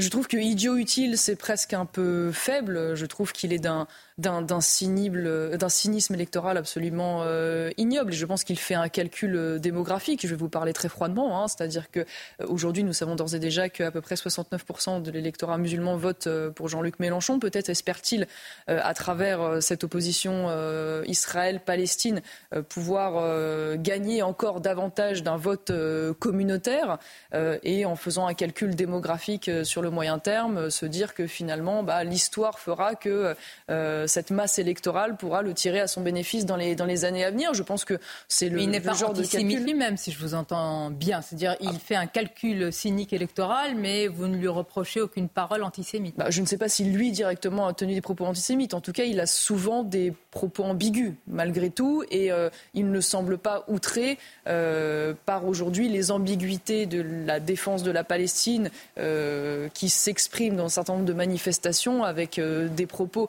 douteux si ce n'est même carrément condamnable. Donc euh, non, je trouve quand même qu'il y a une ambiguïté douteuse. Et est-ce que vous dites, comme votre adversaire aux européennes, Jordan Bardella, qui est président du RN, je cite ce qu'il a dit, Marion Maréchal, Jordan Bardella a dit Je ne crois pas que Jean-Marie Le Pen soit antisémite. Il a raison. Non, mais je vais vous dire, depuis 48 heures euh, ou 72 heures, il se passe quelque chose d'assez. Euh, amusant, si on peut dire ça comme ça. C'est-à-dire que depuis maintenant deux, trois semaines, le visage de l'extrême gauche s'est révélé. Voilà. on a vu que dorénavant, l'extrême gauche euh, euh, avait fait le choix. vous en avez euh, parlé. Oui, je viens d'en parler. Avait fait le choix électoral et, douteux à travers sa prise de position sur le Hamas. Mais on peut quand même poser la question de, Jean-Marie Le Pen. D'un vote communautaire frôlant avec l'islamisme et l'antisémitisme. Voilà.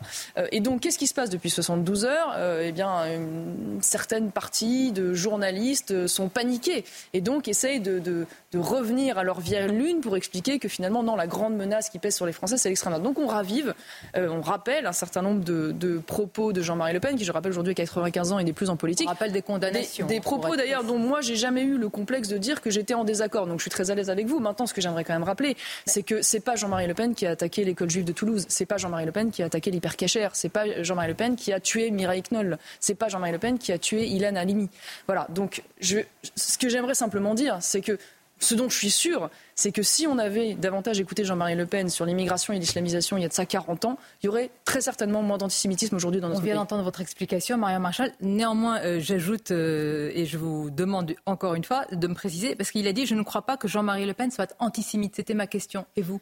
Bah, moi, c'est très simple. Vous savez, moi, j'ai une, c'est mon grand-père, hein, donc euh, j'ai eu l'occasion de le fréquenter, euh, y compris euh, sur le plan personnel, et je n'ai jamais entendu de propos antisémites de sa part dans le cadre, dans le cadre, dans le cadre privé. Maintenant, je trouve, je l'ai dit, je une fois plus, je lui ai même dit en face, et je lui ai dit quand il faisait encore de la politique et où il pouvait encore répondre, voilà, que certain nombre de choses que je ne partageais pas du tout, sur lesquelles j'étais en profond euh, désaccord. Maintenant, j'essaye d'être juste. Voilà, mais vous Jean-Marie Le Pen, pas à la question. Mais si, mais je vous réponds. J'essaye d'être juste. Jean-Marie Le Pen, c'est un homme qui a 50 euh, ans de vie politique. Donc j'essaye d'être juste. Euh, il y a des choses, en effet, que je ne partage pas et, qui sont condamnables. Mais il y a eu aussi beaucoup. et il a été à certains égards un visionnaire. Et une fois de plus, je vous le redis, s'il avait été écouté, bah, probablement, il y aurait moins d'actes antisémites aujourd'hui dans notre pays. Une question pour conclure sur les européennes. Vous êtes tête de liste euh, Reconquête. On a vu les sondages très favorables à Jordan Bardella qui ici même affirme que c'est le vote utile, le RN aux européennes. Le vote utile, est-ce que ça existe, le vote utile aux européennes?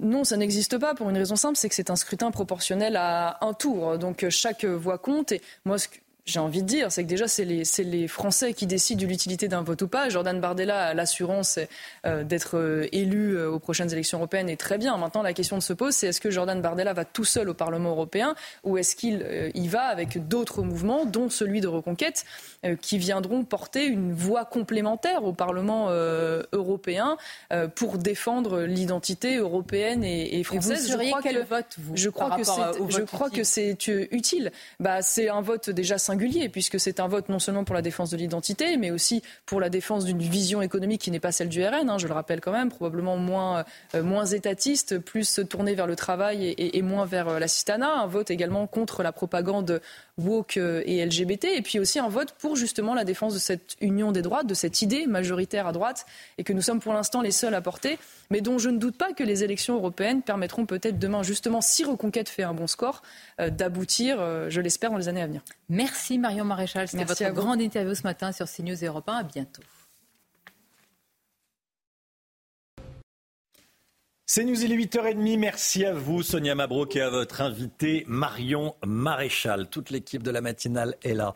On est avec Chana Lousteau. On accueille le docteur Brigitte Millot. Bonjour, Brigitte. Bonjour. Qui nous a rejoint. Gauthier Lebret est avec nous.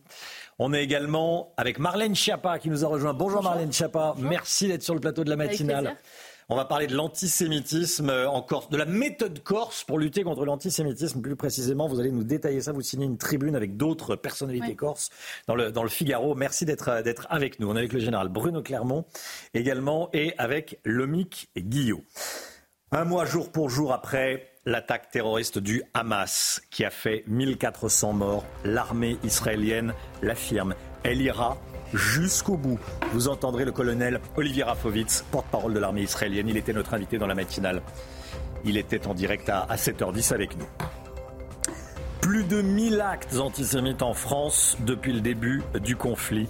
Face à cette hausse considérable, certains juifs envisagent de partir se réfugier, il n'y a pas d'autre mot, en Corse, une île qui les a toujours défendus.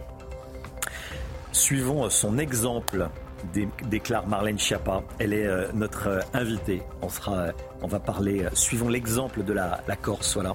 On va en parler avec vous dans un instant, Marlène Schiappa. Des crues importantes dans le Pas-de-Calais. Le département est actuellement en vigilance rouge crue et devrait le rester jusqu'à ce soir. Mathilde Couvillard-Flornois est l'envoyée spéciale de, de CNews. A tout de suite, Mathilde. Anne Hidalgo à Tahiti, la maire de Paris qui a publié son agenda en Nouvelle-Calédonie, en Polynésie française. Euh, un voyage critiqué pour son coût, 60 000 euros tout de même. Le détail avec Gauthier Lebret. Cet hommage, un mois jour pour jour après les attaques du, du, Hamas, 1400 bougies allumées devant le mur des lamentations, lieu le plus saint du judaïsme à Jérusalem. Ces bougies qui portent le nom des 1400 victimes de l'assaut terroriste. une quarantaine de familles étaient euh, présentes. La tradition juive prévoit une série de rituels pour le deuil, dont euh, le quatrième stade se termine au 30e jour. Et pendant ce temps, l'offensive terrestre se poursuit. Le colonel Olivier Rafovitz, porte-parole de l'armée israélienne, était euh, en direct avec nous dans le journal de 7 heures. Nous en a dit plus euh, sur les avancées militaires de ces dernières heures et il a été très clair, Israël ne s'arrêtera pas. Euh, le choc est tellement important et la violence et la haine ont été tellement euh, présentes qu'il est clair qu'Israël aujourd'hui, dans cette guerre-là, ne va pas s'arrêter comme dans le passé, mais va aller jusqu'au bout, c'est-à-dire la destruction du Hamas comme pouvoir en place et comme structure militaire et comme menace pour Israël. Qu'est-ce qui va se passer après? C'est important comme question évidemment il est clair que nous ne pouvons pas euh, faire cette opération en laissant le Hamas sur place, même un peu de Hamas. Et euh, il va également euh, falloir éliminer les chefs. Et le, chef du Hamas, Yahya Sinoir, colonel Rafovitz qui était avec nous à 7h10. Général Bruno Clermont, il y a une déclaration de Benjamin Netanyahou, le Premier ministre israélien, qui a été faite cette nuit sur ABC News, la chaîne américaine, qui est extrêmement importante. Je voulais qu'on s'y attarde quelques instants avec vous le Premier ministre israélien qui a déclaré que ce sera Israël qui assurera la sécurité de Gaza pendant un temps indéterminée, euh, le temps de trouver une solution et une fois le Hamas détruit. Qu'est-ce que ça veut dire très concrètement? En tout cas, c'est la première déclaration politique qui, euh, qui, fixe un avenir à la bande de Gaza au-delà de l'opération militaire de détruire le Hamas. Donc ça veut dire plusieurs choses. Je pense déjà que l'opération va passer du nord au sud, puisque c'est toute la bande de Gaza qui va être concernée par euh, la sécurité qui sera effectuée par Israël. Ensuite, c'est le fait que l'avenir des Gazaouis est à l'intérieur de la bande de Gaza. C'est important. Personne ne veut qu'ils partent de la bande de Gaza. Ils ne peuvent pas partir de la bande de Gaza. Mais finalement, le plus important, c'est que le, Premier ministre annonce une forme d'occupation de la bande de Gaza, comme elle existait euh, avant 2005. Et, une occupation de la bande de Gaza rend difficile la naissance d'une autorité palestinienne, d'une nouvelle administration du pays. Donc, euh, c'est ça que se joue. Euh, est-ce qu'il est possible d'occuper tout en permettant la naissance d'un État palestinien en vue de deux États Voilà la question qui se pose. Mais aujourd'hui, les, L'affirmation est importante. Euh, Israël ne laissera pas euh, la bande de Gaza renouveler euh, une nouvelle Hamas, recréer un nouvel Hamas dans les années qui viennent. Hmm. Le colonel Rafovitz était extrêmement clair là-dessus. Hein. Oui. oui, très clair sur le fait que... Israël joue sa survie. un, on détruit le Hamas, et deux, on, règle le problème et on empêche qu'il se recrée. Alors, on comprend bien que déjà, le, que le Hamas, c'est pas facile. Hmm. Mais occuper euh, la bande de Gaza après la destruction du Hamas, ça va pas être simple non plus. Donc euh, ce sont des, mois et des années très difficiles qui se, qui se profilent à l'horizon pour Israël l'explosion du nombre d'actes antisémites en France depuis euh, l'attaque du Hamas, qui a causé la mort de 1400 personnes il y a un mois. 1040 actes antisémites en France en un mois seulement. Aucun en Corse. Marlène Schiappa avec nous. Bonjour Marlène Schiappa, ancienne ministre de la Citoyenneté. Merci beaucoup d'être avec nous. Vous signez avec d'autres personnalités corses une tribune dans le Figaro face aux résurgences de l'antisémitisme. Suivons l'exemple de la Corse. Vous avez été euh, ministre de la Citoyenneté, je viens de le dire. Vous avez dépendu du, ministre de l'Intérieur. Vous connaissez parfaitement ces questions. Qu'est-ce qui se passe en Corse? Pourquoi est-ce qu'il n'y a aucun acte antisémite en Corse? Et qu'est-ce que c'est que l'exemple corse? D'abord, effectivement, vous l'avez dit, c'est une tribune collective. Il y a 80 personnalités. Je tiens à le rappeler parce que c'est important. Il y a des élus de tous les bords. Vous avez à la fois des parlementaires euh, dits nationalistes ou autonomistes, mais aussi des députés comme Marc Ferracci, le président du groupe Horizon, euh, Laurent Marcangeli, mais aussi des sportifs, le footballeur Pascal Olmeta, l'historien Michel Verger-Franceschi. Je le dis pour dire que c'est vraiment toute la société corse dans toutes ces composantes qui est représentée. On a eu 80 personnes en 24 heures, on pourrait avoir 1000 personnalités corses qui s'engagent. D'abord parce que dans l'histoire de la Corse, et c'est ce que nous avons voulu rappeler dans ce texte, il y a véritablement un engagement contre l'antisémitisme. Pendant la Seconde Guerre mondiale, la Corse s'est honorée de ne dénoncer aucun juif à l'occupant.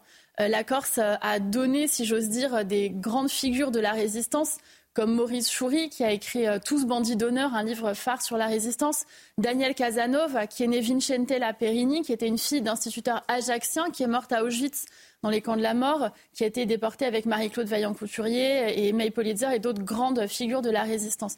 Donc il y a vraiment cette histoire d'amitié entre la Corse et les Juifs. Et effectivement, on observe qu'il n'y a aucun acte antisémite à déplorer en Corse, euh, alors qu'en métropole, vous l'avez rappelé, il y a eu plus de 1000 actes antisémites. Alors, qu'est-ce qui se passe? Comment vous l'expliquez, cette situation? Par l'histoire, évidemment, mais il y a d'autres éléments. C'est quoi? C'est la pression sociale sur l'île? Tout se sait. Et attention, euh, puisqu'il y a ce, ciment euh, contre l'antisémitisme, ces fondations qui sont euh, solides, cette pression sociale s'applique sur ceux qui seraient tentés d'exercer un acte antisémite. Qu'est-ce qui se passe exactement Je ne sais pas si c'est une pression sociale. D'abord, la Corse, c'est une île qui a toujours été engagée dans la solidarité. Il y a une tradition hmm. d'hospitalité.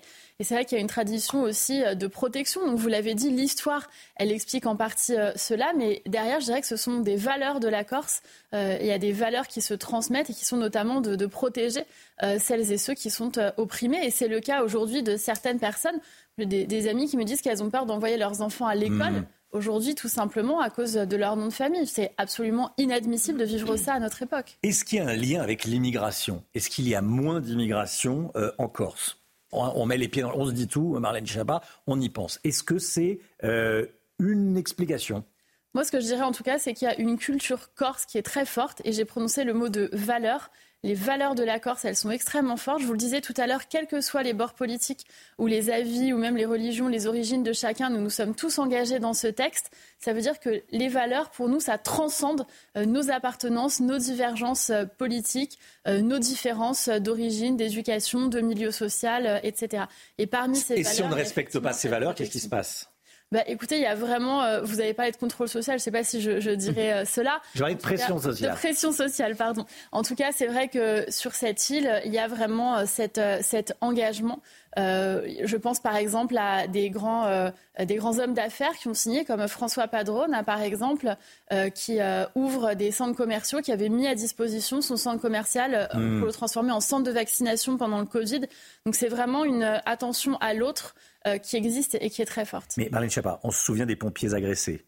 Oui. Hein. Euh, des habitants étaient allés dire aux agresseurs fallait pas recommencer. Ça s'était passé dans un, dans un quartier. Vous voyez, on, sourit parce qu'on sait très bien de quoi. Voilà. Est-ce que est-ce que c'est ça qui fait qu'il n'y a pas Non mais, euh, c'est intéressant je vais faire quand deux on parle minutes d'histoire de la Corse à ce sujet. En fait, à l'époque où la Corse était euh, sous l'égide de, de, Gênes, de la République de Gênes, et eh bien la République de Gênes avait considéré que c'était trop loin la Corse et que c'était un peuple trop compliqué pour rendre justice à distance et avait dit aux Corses rendez justice, rendez-vous justice entre vous je schématise, hein, pardon pour les vrais historiens qui nous regardent et qui se disent c'est un énorme raccourci. C'est un raccourci, mais c'est pour raconter euh, hmm. l'histoire de cette manière-là. Et d'ailleurs, euh, c'est à partir de ce moment-là qu'on a euh, des récits qui existent de vendetta et de, choses de cet ordre-là. Je suis pas en train du tout de faire l'apologie de la vendetta. Ce que je dis, c'est qu'effectivement, il y a une tradition en Corse de, d'organisation collective de la société par les familles et effectivement avec un refus, un rejet de, de ces violences euh, qu'on peut, euh, peut connaître, et notamment vis-à-vis des personnes juives, parce que je parlais de la Seconde Guerre mondiale, mais euh, les deux départements, Haute-Corse et Corse du Sud, ont reçu en 2017 des menorahs d'or pour les féliciter pour l'engagement du peuple corse pendant les, les siècles euh, qui ont existé euh, vis-à-vis de la protection des juifs. Donc je pense que c'est euh, extrêmement important et en tout cas aujourd'hui, c'était on n'a on pas forcément prétention à, irriguer partout ni à donner des leçons à qui que ce soit, mais en tout cas l'idée pour nous c'était vraiment d'adresser aussi un message de soutien à toutes les personnes qui aujourd'hui subissent de l'antisémitisme, leur dire vous n'êtes pas seuls. Je vois beaucoup de gens mmh. qui disent les artistes sont très silencieux, il y a des politiques qui sont ambigus ou silencieux, les sportifs sont très silencieux, voire certains ambigus. Ben, nous on avait envie de dire écoutez nous, on n'est pas ambigu, on est avec vous, on est avec tous nos compatriotes juifs qui aujourd'hui euh, souffrent de l'antisémitisme. Et comme des familles et des enfants juifs ont été cachés pendant la Seconde Guerre mondiale, eh ben, on fera tout ce qui est nécessaire pour protéger les juifs aujourd'hui face aux allusions antisémites, je lis la, votre tribune, hein, face aux pochoirs, aux étoiles de David, au cyberharcèlement et aux menaces, nous nous mettrons, donc euh, nous les Corses, bon, nous nous mettrons entre les antisémites et, les juifs. Euh, c'est un extrait, hein, et ça se termine par résistons ensemble, résistez-nous, inseme, inseme. Bon, euh, la méthode corse, elle peut s'appliquer à la France ou pas? Bien sûr, la Corse, c'est pas la, France. Non, non, mais je ne veux, pas, euh, veux pas apporter des, des postures. Au reste de la France. On avait voilà. tous bien Au reste de la France, vous avez bien compris, pas évidemment. une dangereuse euh, chaîne indépendantiste. Absolument non, bien évidemment. la Corse est une région qui est dans la République, bien évidemment. Donc moi, je pense qu'effectivement, ces valeurs-là, euh, elles peuvent irriguer. C'est pour ça aussi qu'on a fait cette tribune. Hmm. pour dire aussi, regardez, c'est pas si difficile de sortir du silence et de dire très simplement quelque chose qui devrait être une banalité. Hein. Aujourd'hui, dire que l'antisémitisme est inacceptable, ça devrait être une lapalissade. Malheureusement, ça l'est pas. Et hélas, ça ne l'est pas. Et c'est pour ça qu'on a souhaité justement sortir de ce silence pour inciter d'autres peut-être à le faire aussi. Merci beaucoup Marlène C'est moi qui vous remercie. Merci d'être euh, d'être venu nous J'ai une dernière question. Vous n'êtes plus ministre? Non, il paraît. J'ai eu mes mots, vous inquiétez pas. Et, que faites-vous actuellement? Écoutez, beaucoup quel est votre, Quels euh, sont vos projets? Beaucoup de projets. Je suis en train de terminer un livre euh, sur les droits des femmes au travail mhm. euh, et un autre sur justement la place des femmes corses dans la résistance. On travaille sur une série politique également avec euh, deux de mes anciens conseillers. Et puis j'ai un autre projet professionnel important que je révélerai prochainement. Bon, très bien. Merci, Merci beaucoup. Accueilli. Merci Marlène Chapa d'être venue ce matin sur le plateau de la, de, la matinale. 8h42. Où va-t-on? Est-ce que la régie peut me dire On va partir dans le Pas-de-Calais, crue historique dans le Pas-de-Calais. Le département est actuellement en vigilance rouge crue et devrait le rester jusqu'à ce soir, Chana. Oui, la crue euh, du fleuve A a touché au niveau de Saint-Omer, a même euh, dépassé celle euh, de 2002. On rejoint tout de suite nos envoyés spéciaux à Wizerne, Mathilde Couvillère-Flornois avec Pierre Emco. Mathilde, là où vous êtes, une voie de chemin de fer a été complètement inondée, hein, on le voit. Oui, c'est ça. Juste sur ma droite, la voie de chemin de fer est complètement inondée. Certains rails même sont complètement ensevelis sous l'eau. Le problème, c'est que cette voie de chemin de fer emmène directement derrière Pierre Emco une entreprise en fait qui est donc fermée ce matin. On a parlé avec l'un de, de ces salariés qui a constaté qu'il ne pouvait pas aller travailler aujourd'hui. Je vous laisse écouter. Euh, on a été évacué justement hier par été municipal. Hein. On a dû évacuer euh, l'entreprise. Euh, ce matin, on comptait tous pouvoir retrouver nos outils de travail et malheureusement, la montée des eaux n'a fait qu'aggraver les choses. Et ce matin, on a appris que ben, l'usine était à l'arrêt et que les réseaux informatiques, électriques, tout ça avait dû être coupés par mesure de sécurité. Et, là, justement, on est dans l'attente à savoir ce qui va en devenir. Donc des dégâts nombreux, comme vous pouvez le voir. Euh, cette voie ferrée est donc euh, complètement ensevelie et cette euh, entreprise aussi. Merci beaucoup Mathilde Couvillard-Flornois. Merci Mathilde. Les pieds dans l'eau depuis le début de la, de la matinale avec Pierre Emco, les pieds dans l'eau également. Merci à tous les deux. Allez, euh, Anne Hidalgo tente de justifier son voyage de trois semaines en Nouvelle-Calédonie et en Polynésie française en publiant son agenda sur place. Coût total de l'opération, 60 000 euros quand même, payé sur deniers publics, bien sûr. Euh, le détail on l'a désormais, Gauthier oui. Alors les 60 000 euros, c'est pour la première semaine, parce qu'après c'était deux semaines de vacances privées auprès de sa fille qui s'est installée en Polynésie euh, française. Alors effectivement, on a le détail, 41 000 euros euh, de vol pour les six personnes euh, de la délégation et 18 545 euros en logement et restauration, ça fait un peu moins de 60 000 euros. Elle a effectivement détaillé aussi son agenda, parce qu'elle elle était bien incapable de dire ce qu'elle était allée faire véritablement à Tahiti, puisqu'on a appris qu'elle n'était pas allée visiter l'épreuve de surf, qui était la raison officielle de ce voyage. Pourquoi? Explication piteuse de son adjoint euh, au sport. Eh bien, la visite a été reportée au lendemain et le lendemain, elle devait décoller pour aller voir sa fille qui s'est installée sur une autre île de Polynésie euh, française. En fait, ce dont la soupçonnent les oppositions à Paris, c'est d'avoir monté un voyage presque bidon, du moins inutile, à Tahiti pour voyager aux frais du contribuable parisien, du moins pour euh, l'aller, puisqu'elle a payé le vol de retour on l'a appris aussi, pour aller rendre visite à sa fille et qu'il n'y avait aucune utilité d'aller en Polynésie française et en Nouvelle-Calédonie. C'est ce que sous-entend encore le groupe de Rachida Dati par communiqué qui a dénoncé des explications incohérentes. Voilà Romain pour les bronzés à Tahiti, comme vous les surnommez depuis ce matin. effectivement, enfin, je dit, oui, on en a parlé à l'antenne aussi. Effectivement, les bronzés à Tahiti. C'est vrai que c'est, on connaissait les bronzés font du ski, maintenant il y a les. Voilà. Non mais, en plus, aller voir ses enfants, on la comprend. Mais pourquoi, euh, pourquoi essayer de maquiller en ces espèces de communication mais catastrophique euh, La communication de son attaché au sport euh, a dû pousser la maire de Paris à sortir du silence. Parce que franchement, avec un avocat pareil. Bah oui, qui a expliqué qu'il avait été upgradé en, en oui, business parce qu'il est grand. est grand. Mais bon, il y a beaucoup de grands qui voyagent en écho, comme j'allais dire, comme tout le monde, comme beaucoup de gens. Bon, enfin bref, oui, tout est tout est tout, tout est, lunaire du début à la fin. Tout est lunaire. Et ça a dû gâcher son séjour. Et accessoirement, s'éloigner de la capitale pendant trois semaines, c'est très très long, euh, surtout vu en ce moment. Contexte. Bref, ah vu le contexte. Allez, euh, 9h moins le quart, la santé, docteur Brigitte Mio, c'est tout de suite. Votre programme avec Mystérieux Repulpant, le sérum anti-âge global au venin de serpent par Garantia. La santé avec vous, Brigitte. Vous nous parlez ce matin d'un exploit et d'un espoir pour des patients atteints de la maladie de Parkinson. Pour commencer, un rappel sur la maladie de Parkinson. De quoi s'agit-il exactement, Brigitte? Alors c'est une maladie neurodégénérative qui touche essentiellement les neurones du cerveau. Et c'est important, qui touche 270 000 personnes euh, en France, hein, donc c'est fréquent, 10 millions de personnes à travers le monde. Et cette maladie, elle, elle touche les neurones du cerveau et notamment une substance, un neurotransmetteur que l'on appelle la dopamine et qui est essentiellement, enfin qui est responsable de beaucoup de choses, mais essentiellement du mouvement. Je vous ai mis là les principaux symptômes de la maladie de Parkinson. Il y en a beaucoup d'autres. Hein. Euh, on les voit. Un déficit cognitif qui peut entraîner une dépression, une absence d'expression puisque ça touche un peu tous les muscles, hein, euh, une absence d'expression faciale, euh, des troubles de la parole, de l'élocution, difficulté à mâcher, à avaler, à déglutir. Vous voyez, ça peut toucher absolument tout. Ça ralentit aussi le transit. Il y a une constipation. Il y a des tremblements. Les tremblements, je le précise, sont des tremblements au repos dans la maladie de Parkinson, contrairement à une autre maladie où il y a des tremblements mais de mouvement. Et surtout des troubles de la posture, des troubles de la marche qui vont entraîner ce qu'on appelle un freezing, c'est-à-dire un petit des, piétinements. Les patients piétinent, après ils vont trébucher et bien souvent il y a des chutes. Euh, donc voilà pour la maladie de Parkinson en général. Malheureusement, quand on s'aperçoit, quand on commence à avoir des signes, il y a déjà à peu près 60% des neurones qui sont atteints, qui n'ont plus de dopamine, donc ce qui permet tous ces mouvements. Voilà.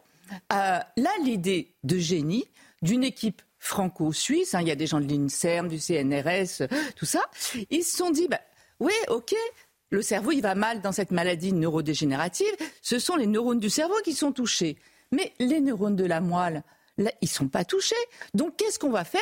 On va court-circuiter le cerveau, on va faire une espèce de pont au-dessus et on va aller stimuler directement la moelle des patients. Et donc, c'est formidable. Qu'est-ce qu'ils ont fait? Ils ont pris, euh, ils ont, je vous raconte ça simplement, c'est des années de recherche. Hein. Euh, ils ont fait une petite lame comme ça, euh, une petite plaque avec 16 électrodes dessus. Ils ont relié ça à un générateur et à un simulateur, il y a une batterie. Donc, on appose la petite lame donc là, on, le voit, hein, sur la moelle épinière. Euh, on appose cette petite lame avec les électrodes sur la moelle épinière et le générateur, et ça va aller stimuler les muscles. Mais autre idée de génie, c'est qu'au lieu de stimuler par bloc musculaire, ils vont stimuler à la fois dans l'espace et dans le temps, c'est-à-dire qu'on va avoir vraiment tous les mouvements fins de la marche. C'est-à-dire qu'en fait, on va reproduire réellement en simulant non, non pas un bloc entier de muscles, mais vraiment et dans le temps. Et vous savez qu'il y en a un qui, qui, se met en marche en premier, puis après un autre, enfin mettre en marche c'est le cas de le dire, en premier, puis après un autre, puis après un autre. Et eh bien là, ils ont réussi ce deuxième exploit d'arriver à faire ça. Et donc, ça a été fait sur un patient de 62 ans, Marc, un Bordelais, qui a été opéré donc il y a deux ans. Ce patient, il a été touché par la maladie de Parkinson à l'âge de 36 ans. Vous voyez, on peut être atteint jeune.